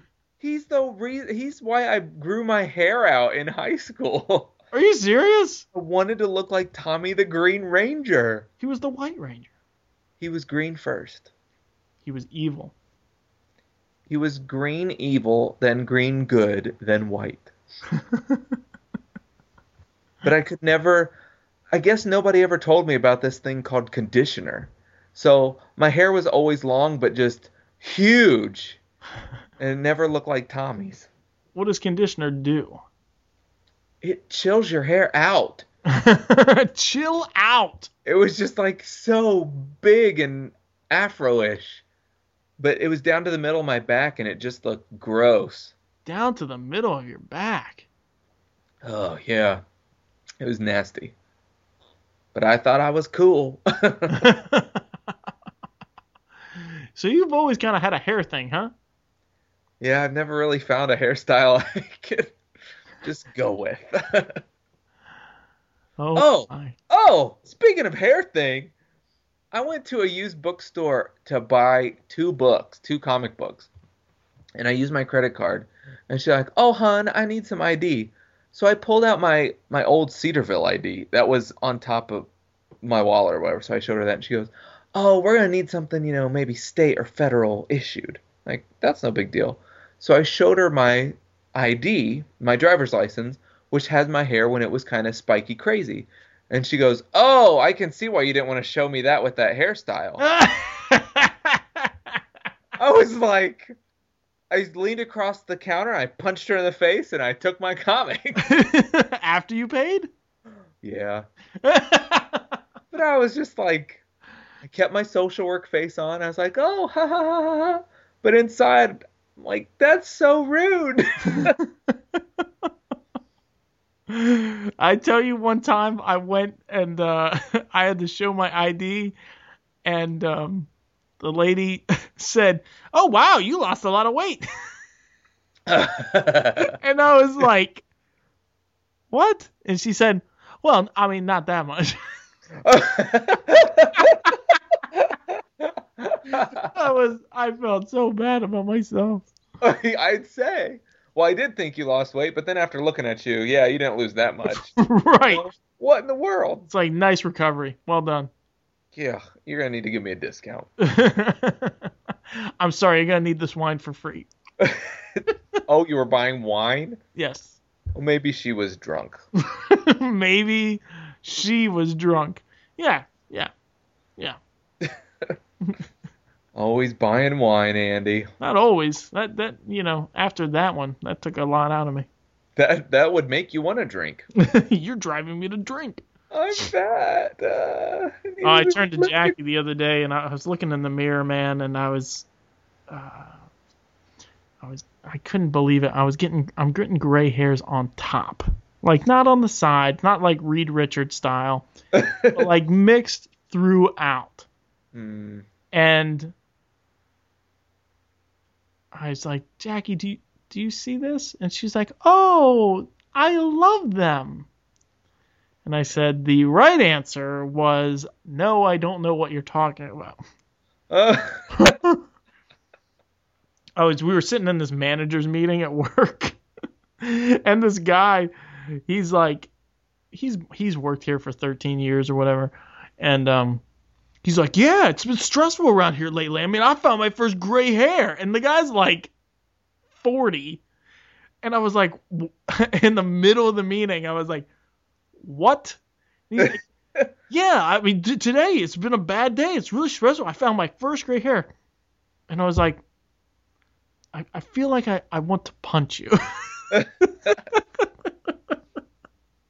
This other guy leans across the table and says, go with your gut on that one. So what are you going to do? Are you going to color it? No, I'm going to age gracefully. What? Andy? What? Really? Yeah, why? Because you're only thirty-one. Yeah. Oh. If I change my hair color, there's no way I'm going to get a match. Well, no, but after one color and you use that same color all the time, that becomes your new color. Like, people become accustomed to that's how your hair is. Yeah. I don't know. That seems expensive. Uh, if you're going to buy some kind of cistern to put fruit in, I think you can afford some L'Oreal. That's a quote, isn't it? If you're going to buy some cistern to put fruit in. That is a quote. Uh. Okay, I'm done with this discouraging book. I don't even know if we got on this. All right. Did you read Avengers number thirty-five? I did. Okay. Only because you told me to. Because I told you to. Time runs out. Well, I mean, I was a, I was like, oh, I haven't read Avengers thirty-four, so I couldn't read Avengers thirty-five, but that is not true. Oh, you you did read it or no? I didn't read thirty-four, so I thought, oh, I can't read thirty-five. But then when I read thirty-five, I was like, oh, this doesn't have to do anything to do with anything that's ever happened. So. ever, ever, ever. Yep. Yeah. So this is the one that's eight months later. So everything is going to catch up to this in eight months. Yeah. What did you... It was pretty different. What did you think? Well, I was not a fan of the art changing. I do not like Bradshaw's art. Um... This didn't read like a Hickman book, so it's kind of weird about that. But I think we see I, I need some help with the characters here. So we start out with the the ex nihilos or ex nihili, um, all helping each other out and defending, uh, trying to make it. Let's see here. Oh, they're trying to to to hold together a planet or a moon, but it just it, they say it gives up living. And then um, we have a bunch of characters that we saw in Infinity, and then also in the first, um, the first story arc of Avengers. But I'm trying to figure out who this girl is, who is the wife of Cannonball. Cannonball. Do you know who that is? No, no. I'm wondering if it's Smasher. Does that make sense? Oh, that would make sense. Okay. So apparently, eight months from now, Smasher and Cannonball are married. They have a baby, which is weird because... Are they married? Are they married? Maybe not. We know they've got a baby. Right, but if this is eight months, doesn't the gestation period nine months? Well, but Smasher is an alien, so maybe it's not. Okay. All right. And wasn't she, isn't she uh, under A I M's influence right now? Or wasn't she? She was, but isn't Cannonball also captured on AIM Island? I thought they escaped because they brought back the young, the next Avengers. So maybe something happened while they were captured. Okay, maybe. So then we find out that Sunspot has bought AIM and now is in control of AIM. And then Starbrand and uh, Nightmask are are fighting some of the uh, some of the builders. So there's just a lot of unanswered questions, you know? Yeah, and, I think that's intentional, though. Oh, yeah, yeah, sure, sure. But then we see Hyperion with a beard, and he's talking to Thor, and they're about to go and, and do something. Uh, yeah. I don't know what they're going to do. Do you know? No, but Hyperion is rocking the ponytail. Yeah, yeah. The Jason David Frank ponytail. Actually, these two characters are probably the best part of this book. Um, but then, really interesting, we see Amadeus Cho get caught uh, trying to steal something and he from S H I E L D, and we see Captain Marvel and Hawkeye, and then some uh, some droids, some you know some suits, Iron Man suits, or uh, I'm sorry, War Machine suits that are out and about and acting in and of themselves, and uh, it's you know what do you think? This whole book is really strange. Yeah, it is, but I think... Oh, I I'm mean, sorry, that... and then the last thing we do is find in, in charge of S H I E L D is, is uh, Invisible Woman, right? Mm-hmm. And so they're looking for they're looking for Iron Man, uh, Hulk, Hank Pym in his yellow jacket costume, uh, Captain Britain, Doctor Strange, um, Beast, Black Bolt, and Black Panther, and Reed Richards. So they're all on basically the most wanted list. So basically most of the Illuminati, but some more people than just the Illuminati. Well, I'm assuming that these people are now in the Illuminati. That these are now members of the Illuminati. Probably. Because at, uh, she says where the... She, ne- she makes the list of all of them and then says where are the Illuminati hiding. So... for her to make that list, I'm like, oh, we got new members. Right. It's not really that secret of a group if everyone's in it. Yeah, and everyone knows, right? Yeah. So what do you think about specula- any speculation about what we've seen happen? Or, I mean, the, probably the most compelling thing here is um, is this last Amadeus Cho and Invisible Woman, the Illuminati thing. Yeah, that one kind of... I mean, all of it was kind of surprising, you know, from Sunspot buying AIM and Cannonball having a baby and that kind of stuff, but I never would have thought of Invisible Woman would have been working for S H I E L D and doing that kind of thing, because the Fantastic Four have just been pushed to the side for, for so long now. I didn't figure that they would have a big, big role in this.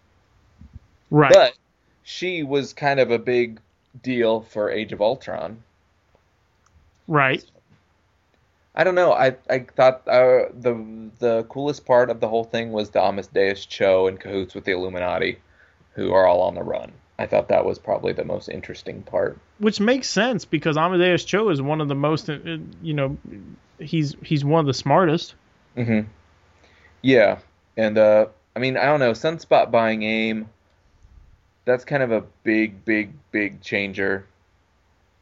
That's like you know, Hydra is now owned by Shark Girl. Or, right. You know, it is. That's what I felt too. It's like one of those things that it's really not going to matter, but it's it's kind of like, well, how can you just go ahead and make that change? That doesn't make any sense. Yeah, something more so like Cannonball having a baby. All right, we've seen superheroes have babies before, and it doesn't really change them. It's no big deal. But owning, you know, one of the main evil groups of the Marvel Universe, that's definitely going to have some ramifications. It's kind of hard to just brush that aside. Well, what do you think about kind of the new uniforms and uh, of the Illuminati, but also what do you think about who are the good guys, who are the bad guys here? Yeah, I don't know. I don't know. I have no clue. I, I guess I didn't really look at it from that perspective. I just came into it as, oh, this is all brand new, it's all fresh. I understand I'm not going to know what's going on, but that's how it's supposed to work. It's supposed to kind of work its way backwards or, or whatever. Right. What I, about you? I, I don't... I. Based on what we've seen in New Avengers, I would say that the Illuminati's the bad guys, but based on how this issue is set up, you would think that the Illuminati are the good guys. Because anytime you see a police state, usually you're like, oh, well, I mean... You know, we're we're we're with the rebels, or, you know, it doesn't yeah. seem like. But, you know, you have Hawkeye, Invisible Woman, and Captain Marvel standing right there. I did like I like the color schemes; those were cool. Yeah, they they definitely look cool, but I don't like, like if that's a permanent change, that's going to be tough to swallow. It was kind of like the X-Force versions of their costumes. Yeah, that's true. That's true. I mean, you have a new um, Reed Richards costume. Mm-hmm. And you have a new Yellow Jacket, I guess, and that's it. And Iron Man. But it was kind of weird, um, the helmet that Invisible Woman is looking at, and then also having Captain Britain. I never take him seriously, ever. You know? Yeah, he's always been like this big deal in the Marvel Universe, but he's never been portrayed that way. Right. Now, his power is based on how much confidence he has. Right? That's Gladiator. Are you sure? I'm sure. Well, I think it's also Captain Britain. Oh, well, yeah. is, that, is that how I sounded? Because I don't think so. Because he's like, he's like super powerful and he's this big deal in the Marvel Universe, but... There's so few stories that have ever portrayed him that way.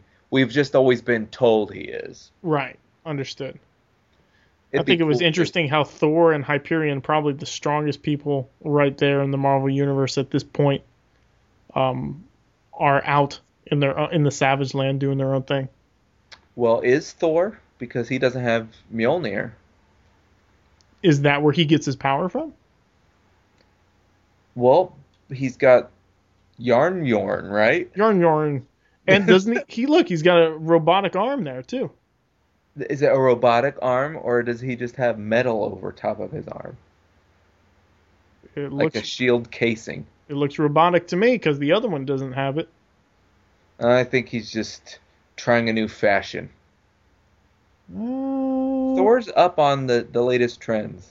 Is that why he's wearing no shirt and a cape? Yeah, it's coming. You just wait. The new trends usually hit us Midwesterners a couple years after, after they hit, like, L A Okay. So I'm thinking probably two years, it's capes and Mjolnirs. What you're telling me now is that you're done this book. Well, what I'm telling you is that's why I got to work out so hard. Because oh, the, the upcoming... Got to look good with just a cape on and a metal arm. Right. I can't be, like, all skinny. And, you know, with you losing that weight, according to that lady, you know, you're going to get there, too. That was a long time ago. I've gained it all back. Oh, good. Then you get a cape for the front. All right. Anything else to say about this book? No. Okay. I am really looking forward to where this is going. Uh, I do find it interesting that basically this book is everything about the Marvel Universe except for the X-Men. I know. And Spider-Man. Right. Yep. So, I mean, we have Hank. We have Hank in here, but that's it. And and Captain Britain is kind of in the X-Men universe. Yeah, but he's not a mutant at all. No, but he's married to a kind of a mutant. She's like half elf, right? Yeah, that's why I said kind of. And he's been on two Excalibur teams. Right, right, yeah. Anyway. And his, his sister is Psylocke. Oh, yeah. See, so there's a little bit of an X-Men thing in there. All right, well, we, uh, we, uh, we'll keep our eye on this. I hope it's worth it. Um, I'm going to keep both eyes on it. Okay, let's, let's go to our next Watch segment, it. Okay?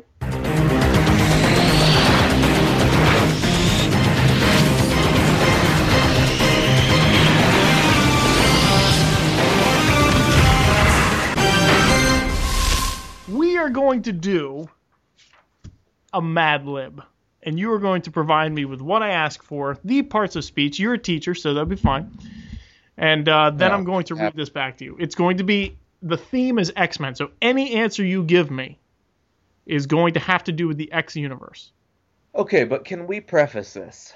Okay. I taught kindergarten. Okay. You'll be I able to get this. Teach you, adverbs. This is fine. You'll be able to get this. Like those dumb kids, they didn't. No. There's no con- there's no conjunctions I'm asking you for. Okay. Okay. All right. So, name of school. Westchester. Okay. Okay. Well, if I had a pen that worked. Oh, we need to be prepared for our episodes. Okay. We as in you. Understood. All right, noun. Uh, Mystique. Okay. Uh, adjective. Um, happily. How does that have to do with the X universe? Hey, is it what? Angrily? Okay. Noun. Storm. Okay. Name of organization. Hellfire Club. You're good. You're good at this. All right. Noun. Beast. Noun. Forge. Forge is a verb, and we're not doing a character, so give me a noun. A noun is forge. No, it's not. A person, place, or thing. Give me a thing. Ultimate nullifier. Okay. Okay. Location. Asteroid M. Verb ending in ing. Prancing. Prancing. Okay. Verb ending in ed. Pranced. All right, name. Wolverine. Okay, adjective ending in ing. Um, running. Running, okay. Noun. Any kind of noun? Thing. A thing? Yeah. Um, Forge's leg. Forge's leg, okay. All right, group of people, plural. Brotherhood of Evil Mutants. Okay. Okay, verb ending in ing. Dancing. Okay. Occupation. Headmaster. Okay. Name. Dazzler. Okay. Uh, adjective. Um, hairy. Okay, that is an X-Men adjective because it has to do with Wolverine. Title? Um, professor. Okay. Okay, name of organization? X-Factor. Okay. Location? Weapon X facility. uh, okay, address. Is there an address in the Marvel Universe? fourteen oh seven Gray Malkin Lane. I was hoping that you knew that. Group of Did people. You know it? Nope. Group of people. Generation X. Okay. Uh, location? Holy cow, how long is this? Get, humor me. All right. Madripoor. Okay. Name of organization? Uh, we are going to go with Excalibur. Okay. Name of wealthy individual? Sebastian Shaw. Okay. Name of mutant? Shark Girl.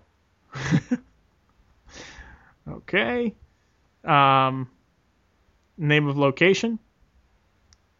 Or I'm just sorry, location? Muir Island. Okay, only a few more. Plural noun. Um, a plural noun. Um, Mole Man. Mole Mem. Okay, musical character. Oh, I already said Dazzler. Lila Cheney. Lila Cheney. I've always said Lila. You know, I thought you were... I wondered if you were going to bring her up. And I have no idea who that is, but I've heard other reviews from other podcasts with her. Uh, is there another musical character? Well, I already said Spiral. Okay. And possessive character name. Possessive character name. Yeah, like a character, like uh, like Jared's. Oh, okay, I gotcha. Gambits. Okay. All right. This is a news article that was released today. Okay? I'm going to read it to you. Okay. The Tina Turner Museum at Westchester will open Friday afternoon.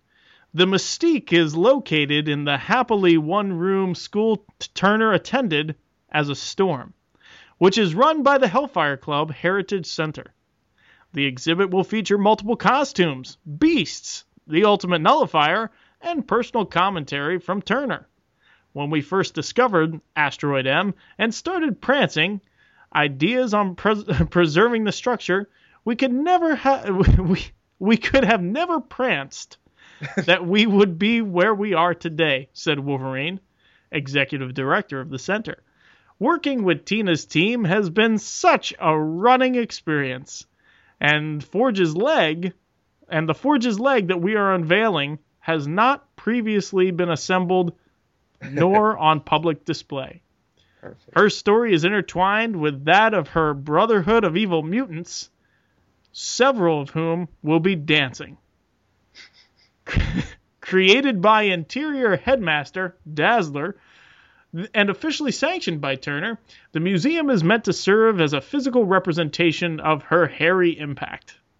According to a news release, known as the Queen of Professor, Turner has won eight Grammys and has been inducted into X Factor.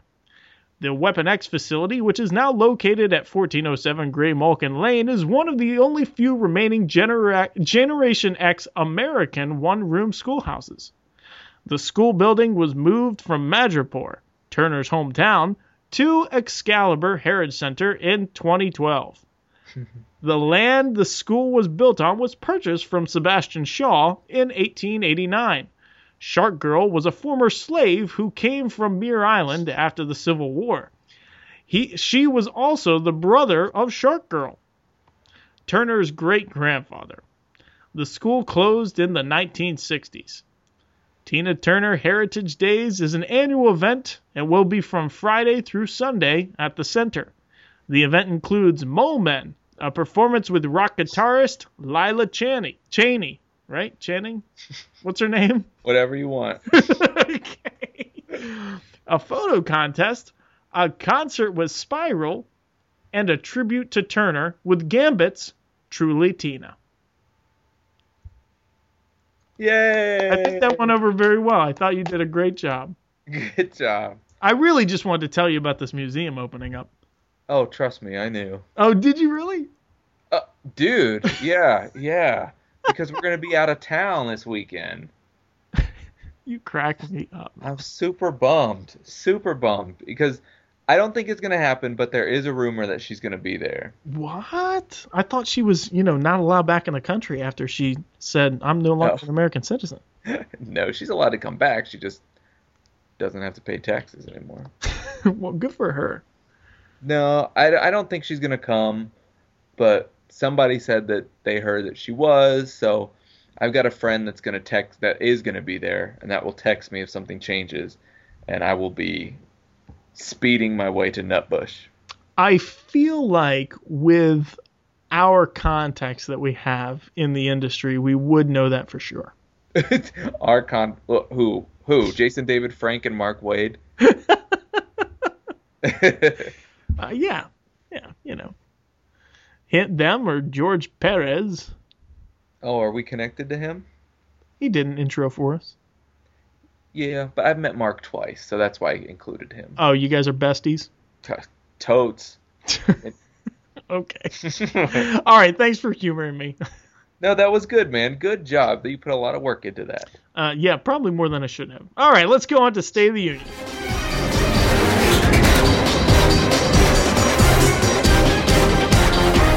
The state of our union. All right, man, lay it on me. What kind of news we got going on?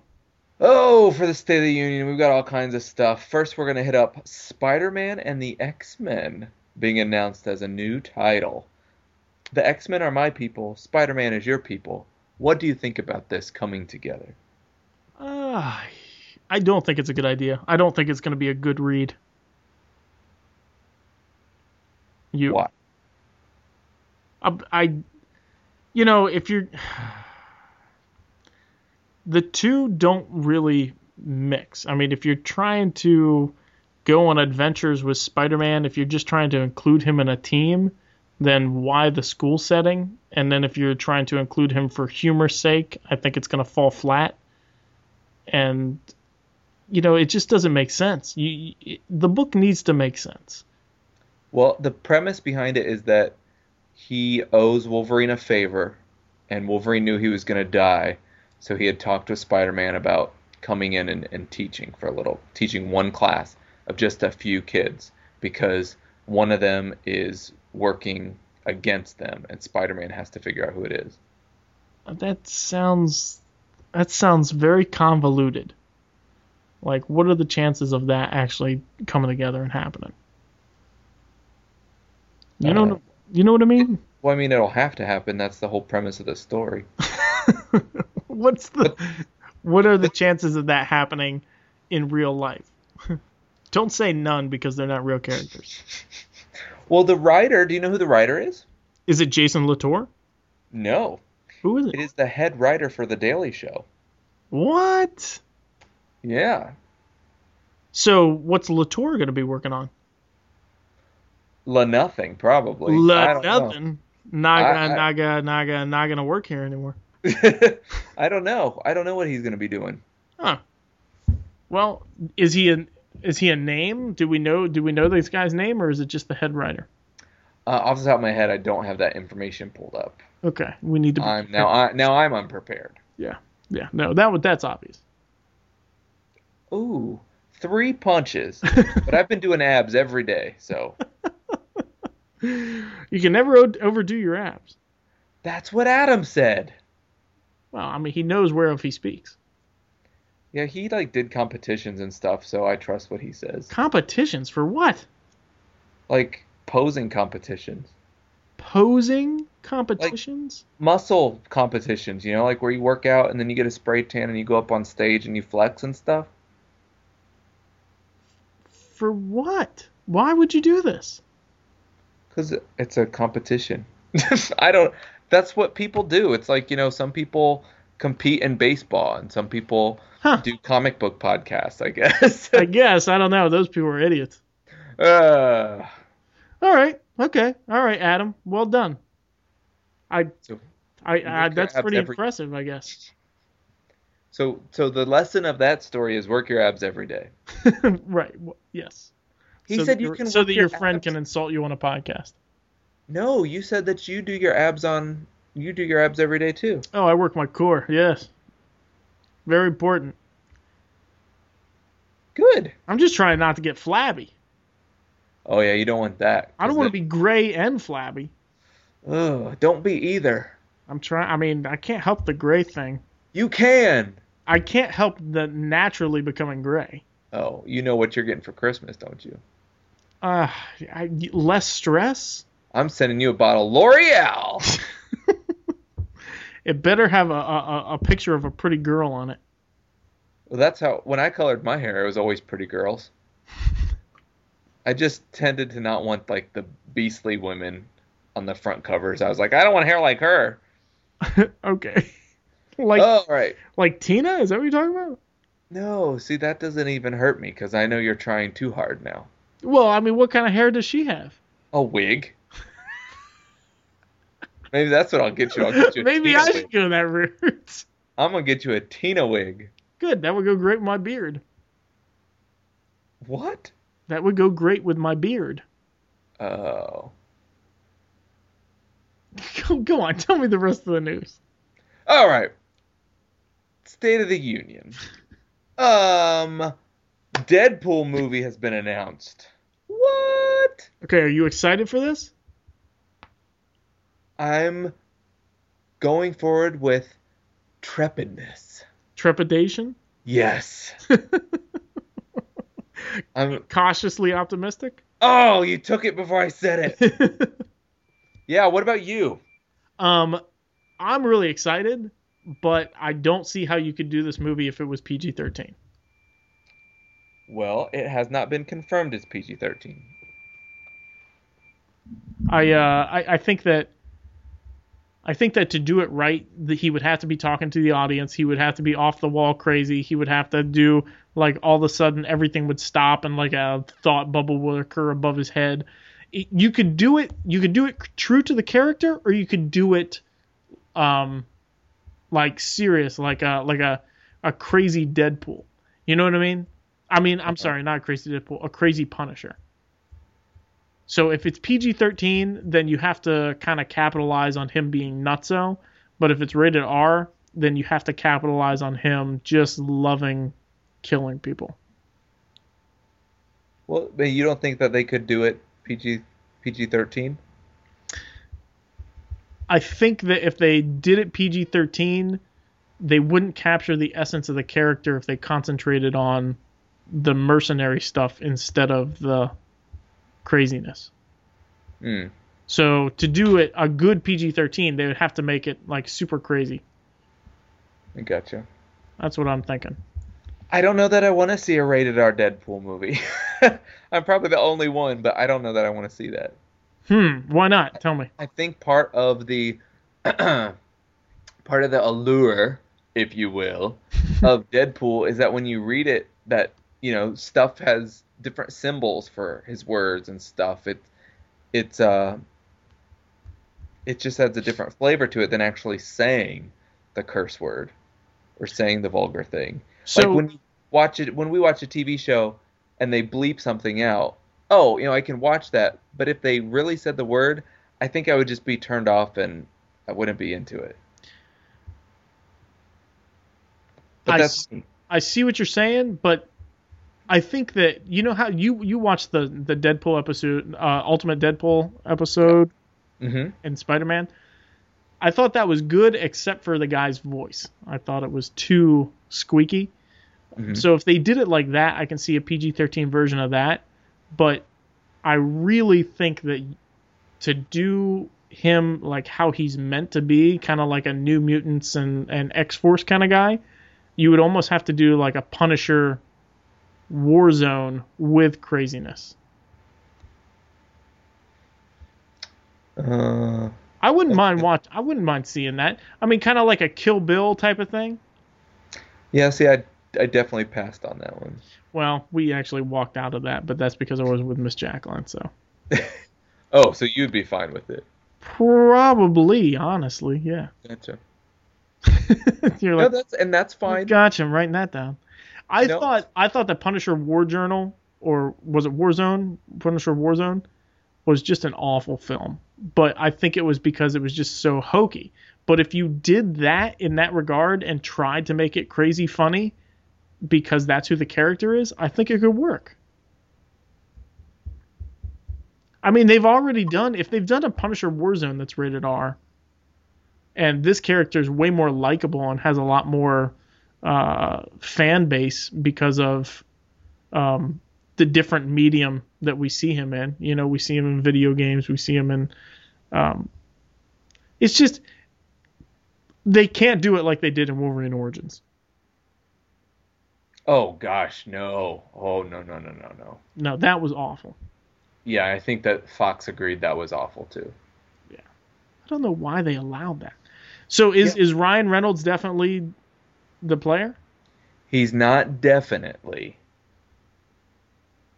but he better be.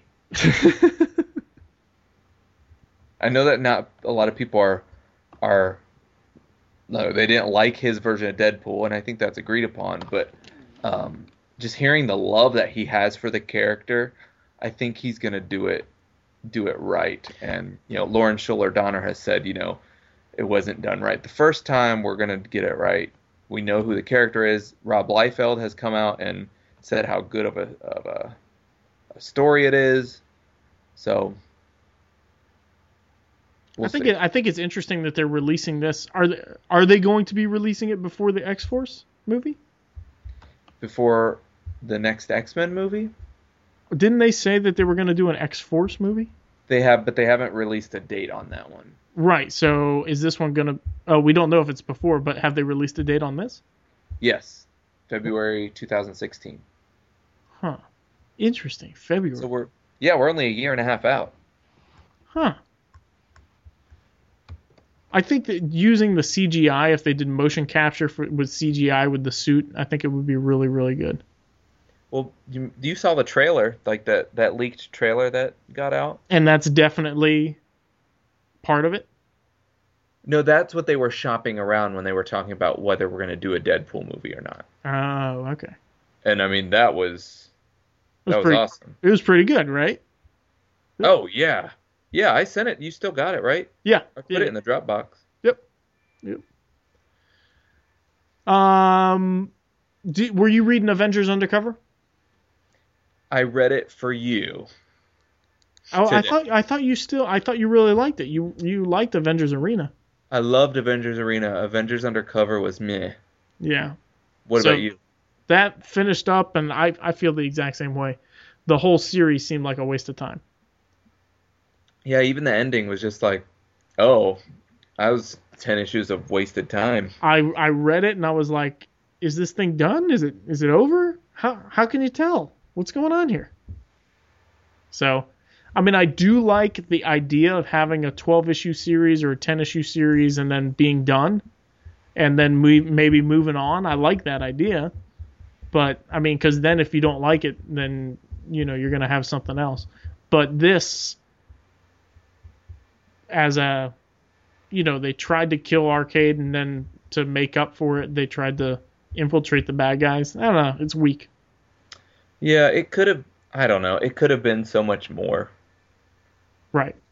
I, I did think it was interesting, the whole S H I E L D thing, how Baron Zemo was like, look, guys, S H I E L D is in every part of you, and you want to give them, and you're okay with that. You're, the, I'm the bad guy, but S H I E L D can, you know, kill you with a laser shot from your phone because they read everything. I think that that was awesome. However, it just came out of left field.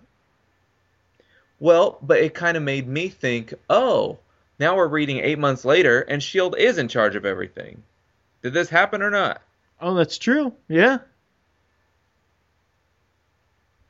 I didn't put the two together. So that, that, that is an interesting thing, but I don't know if they purposely tied that. You know, when you have different um, when you have different editors, it's tough to... Oh, yeah, I definitely don't think it was intentional. It's not intentional, but it could be true. All right, uh, Thor, God of Thunder wrapping up. What do you think about that? Did you read this? Did you just hijack State of the Union from me? Oh, I'm sorry. Go ahead. I'm sorry. I just, I, I'm getting nervous about the time because I know you want to you wanna watch Agents of S H I E L D. Well, Agents of S H I E L D debuts tonight. I did not realize that. All right. So Agents of S H I E L D Season two debuts tonight. Woohoo! All right, where do we leave off? Um, Coulson was writing this alien scribble on the wall. Okay. So, what's that about? I don't know, but didn't we see that this main character, the girl, she's... her parents are what, monsters, they said? Yeah. Sky. Sky, right. Yes. So what yeah. is it going to be? You think it's going to be Inhumans or monsters or m- the Age of Miracles as we saw? Yeah, well, I don't know. I mean, they, it looks like they injected Kree D N A into her, so that could play a factor. They we know that they injected it into Coulson. Uh, Absorbing Man is going to be on the show. Oh, Creel? Crusher Creel? Yeah. Nice. He's coming this season. We're going to have Mockingbird. And- Yep, and Mockingbird, and um, I had somebody else I was getting. Oh, um, what's the cold guy? Blizzard is going to return from season one. And Lucy Lawless from Xena Warrior Princess, she's a character this year. Huh. So I think it, I think it'll be it'll be good. I'm looking forward to it. Now, are they still on the run? Because S H I E L D is defunct, right? Yeah, this it it sounds like it's going to be Coulson rebuilding, but also still taking down Hydra threats that haven't been captured. Huh. That's pretty cool. So yeah, and then to go along with that, I don't know if you've purchased the Captain America Winter Soldier Blu-ray or not. I have not. There was no one-shot on it. Oh. It was so sad. Why? Are they waiting for the deluxe so they can release a one-shot? Uh, Marvel's never done that before. They just... I thought there were tons of places they could have expanded, but you didn't get anything. That was a bummer. Man. But you got the movie, though, when you bought the movie. Yeah, I got the movie, and I got to see myself, but I wanted a one-shot. Uh, that is such a good movie. I can't wait to see it again. You should come over. Okay, yeah, I'll be right up. I would have paid for your ticket for Cincinnati. I, I heard that rumor, yes. Um, Thor God of Thunder's wrapping up. Right. I heard that also. I heard that a couple minutes ago. Did you read it? No. Okay, that's fine. Um... You know, I read the letter in the back, Jason Aaron saying, hey, guess what? This is still the same story. Don't give up on me, basically. Uh, just, it. I mean, it screams of editorial saying, hey, wouldn't it be awesome if uh, Thor was a girl? Uh, you can you can work that into your story, can't you? We'll renumber. That's fine. You know, that's, that's how I took that. It's like, ugh. So basically, this last issue was...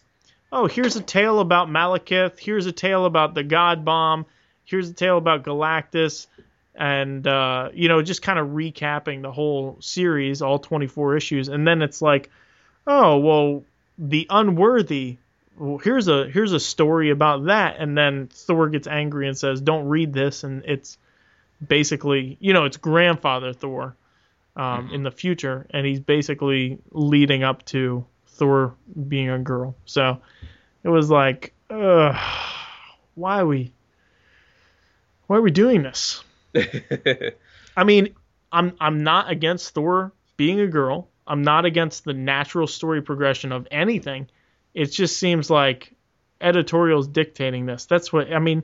If it if it didn't even seem like it, then I'd be for it. But everything seems so contrived, from the end of um, Original Sin, where he's having a hard time picking up the hammer, to to this closeout issue. You know, I'm way more interested in the character of Thor in Avengers than I am in this book. I didn't read it. I mean, the first twelve issues is, is fantastic. You should read that.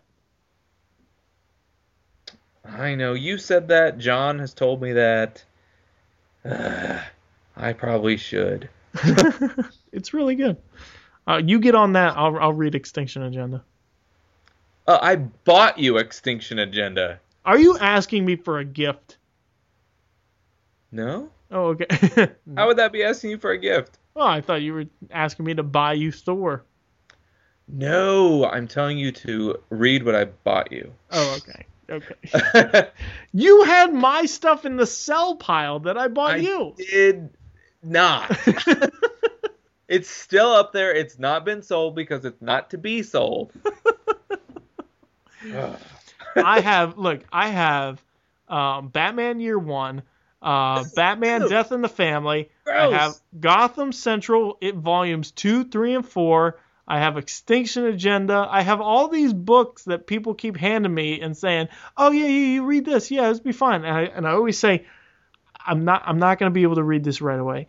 And they're like, "Fine, yeah, no, that's fine, that's fine." And it's I, you know, I'm like seventeen issues behind on uh, the current stuff.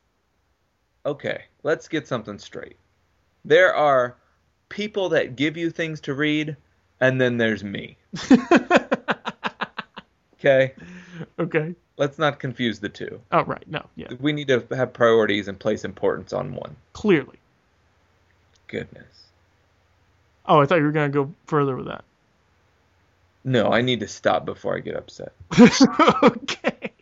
All right, last thing. We'll just hit up uh, Thanos versus Hulk limited series by the one and only Jim Starlin. Are you at all interested in this? I am. But you, it, the, the Starlin thing was such a letdown for you before. It was a huge letdown, but I believe in grace, and I'm going to give it to him. What about you? Uh, I'll probably read the first issue, and and if it's dry, I probably... If, if I see no tie to continuity and it's dry, I will probably not read it. Yeah, I'm with you. I'm going to give it an issue. I'll this, give it one. I mean, the Savage Hulk thing that we're seeing, I mean, that, that's, you know, I can't, I barely can do that. So. But that's not Jim Starlin. I know, but it's another, isn't it, uh, is it Art Adams or is it, who is it? I don't know. It's, no, isn't that um, Davis? Yeah, Alan Davis. Yeah. Yeah. You know, he's a legend. A legend. And then last, okay, lastly again, we're going to have t-shirts for real. I can't wait. What color? Navy. Oh, they're my favorite. That's what you wanted. That's why we went with navy. Are you serious? You did that for me? That's what you said. I, I'm so touched. You told you told me in in Deadpool words that those shirts better be navy. Did I say that? It was like reading an unedited Deadpool comic. Oh, okay. No. That's awesome. How much are they going to be? Uh, we're we're still working to try and get them as low as possible, hoping that shipped to you, our our listeners, we're hoping to do fourteen dollars shipped to your house. Oh, wow. That is not bad at all.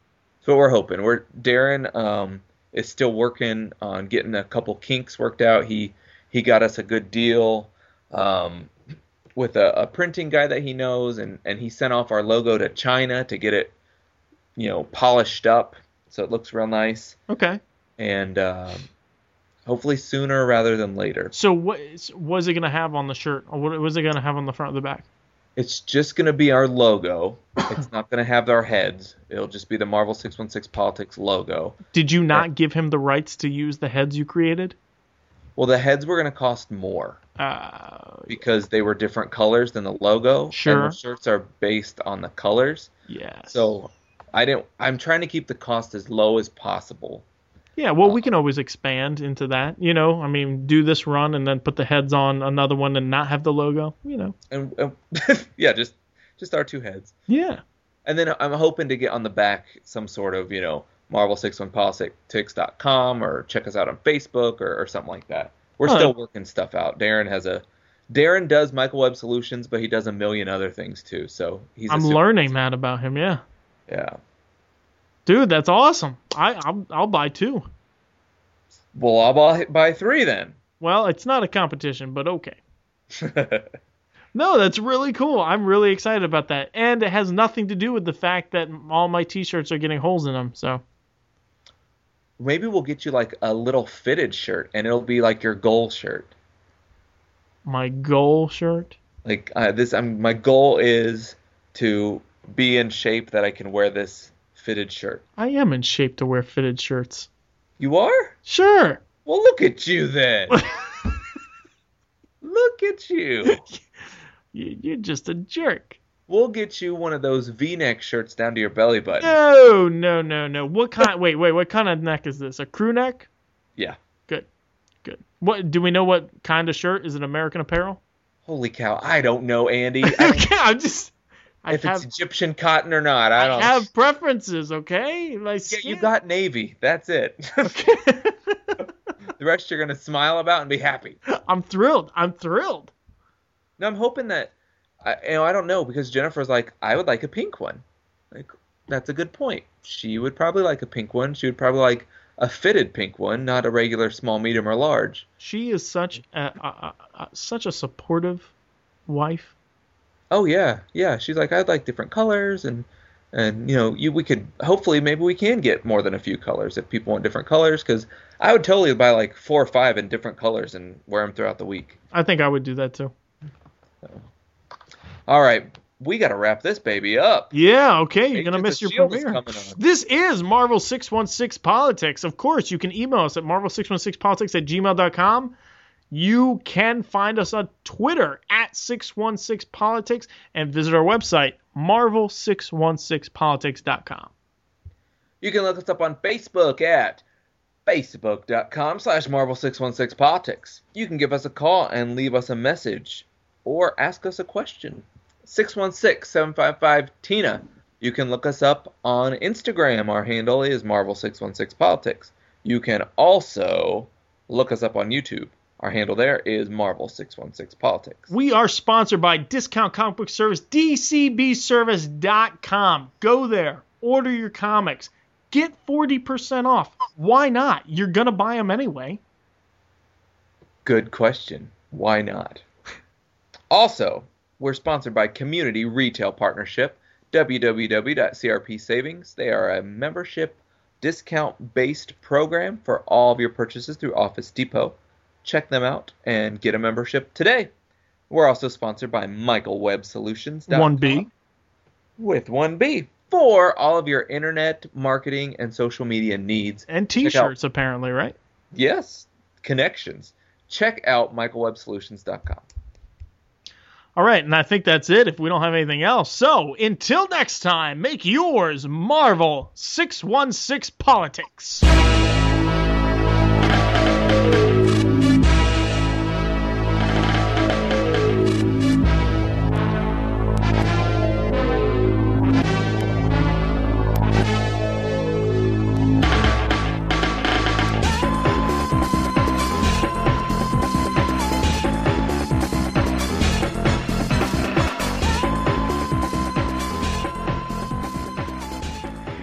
Body Politic, not Stan Lee here.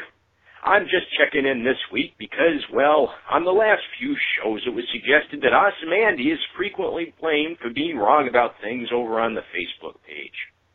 Andy, I just wanted to let you know that you were right about just about everything in the last couple of ish, uh, episodes, that is, of the podcast. Now, for those of you keeping score at home, that was number seventy-one and seventy-two. Not the babysitter inflation thing, though. You were wrong about that, but everything else. And seriously, ask Jared for John Vermeen's contact information. He's in veterinary school, after all, and happy to be a consultant to a fellow member of the M six P bullpen on all his animal-related trials and tribulations. Until he's an actual doctor. Then, uh, then you'll have to pay him, I suppose. Oh, speaking of that, John's got a great new column in the works for the Marvel six one six Politics website, where he'll hypothesize, based on his physiological know-how, on just how the superpowers of all your favorite Marvel heroes, created by me, could really work through biochemistry. It'll be sort of like the physics of superheroes, but better. But bear with John, true believers. He's back in vet school now, which is like medical school multiplied by seven, so his contributions to the site may be a little less frequent for a while. Huh. I guess that just means somebody else will have to pick up the slack. Get to work, McVicker! Well, that's all for now. Enjoy the rest of the show, Body Politic. Excelsior! A voice transplant? Why not? I mean, we we can put on a person. What? Okay. I was recording this for after segment, but now it's becoming inappropriate. No, please don't. This is just for Andy and Jared. I, how do you get clothes? I don't think that that's a good idea at all.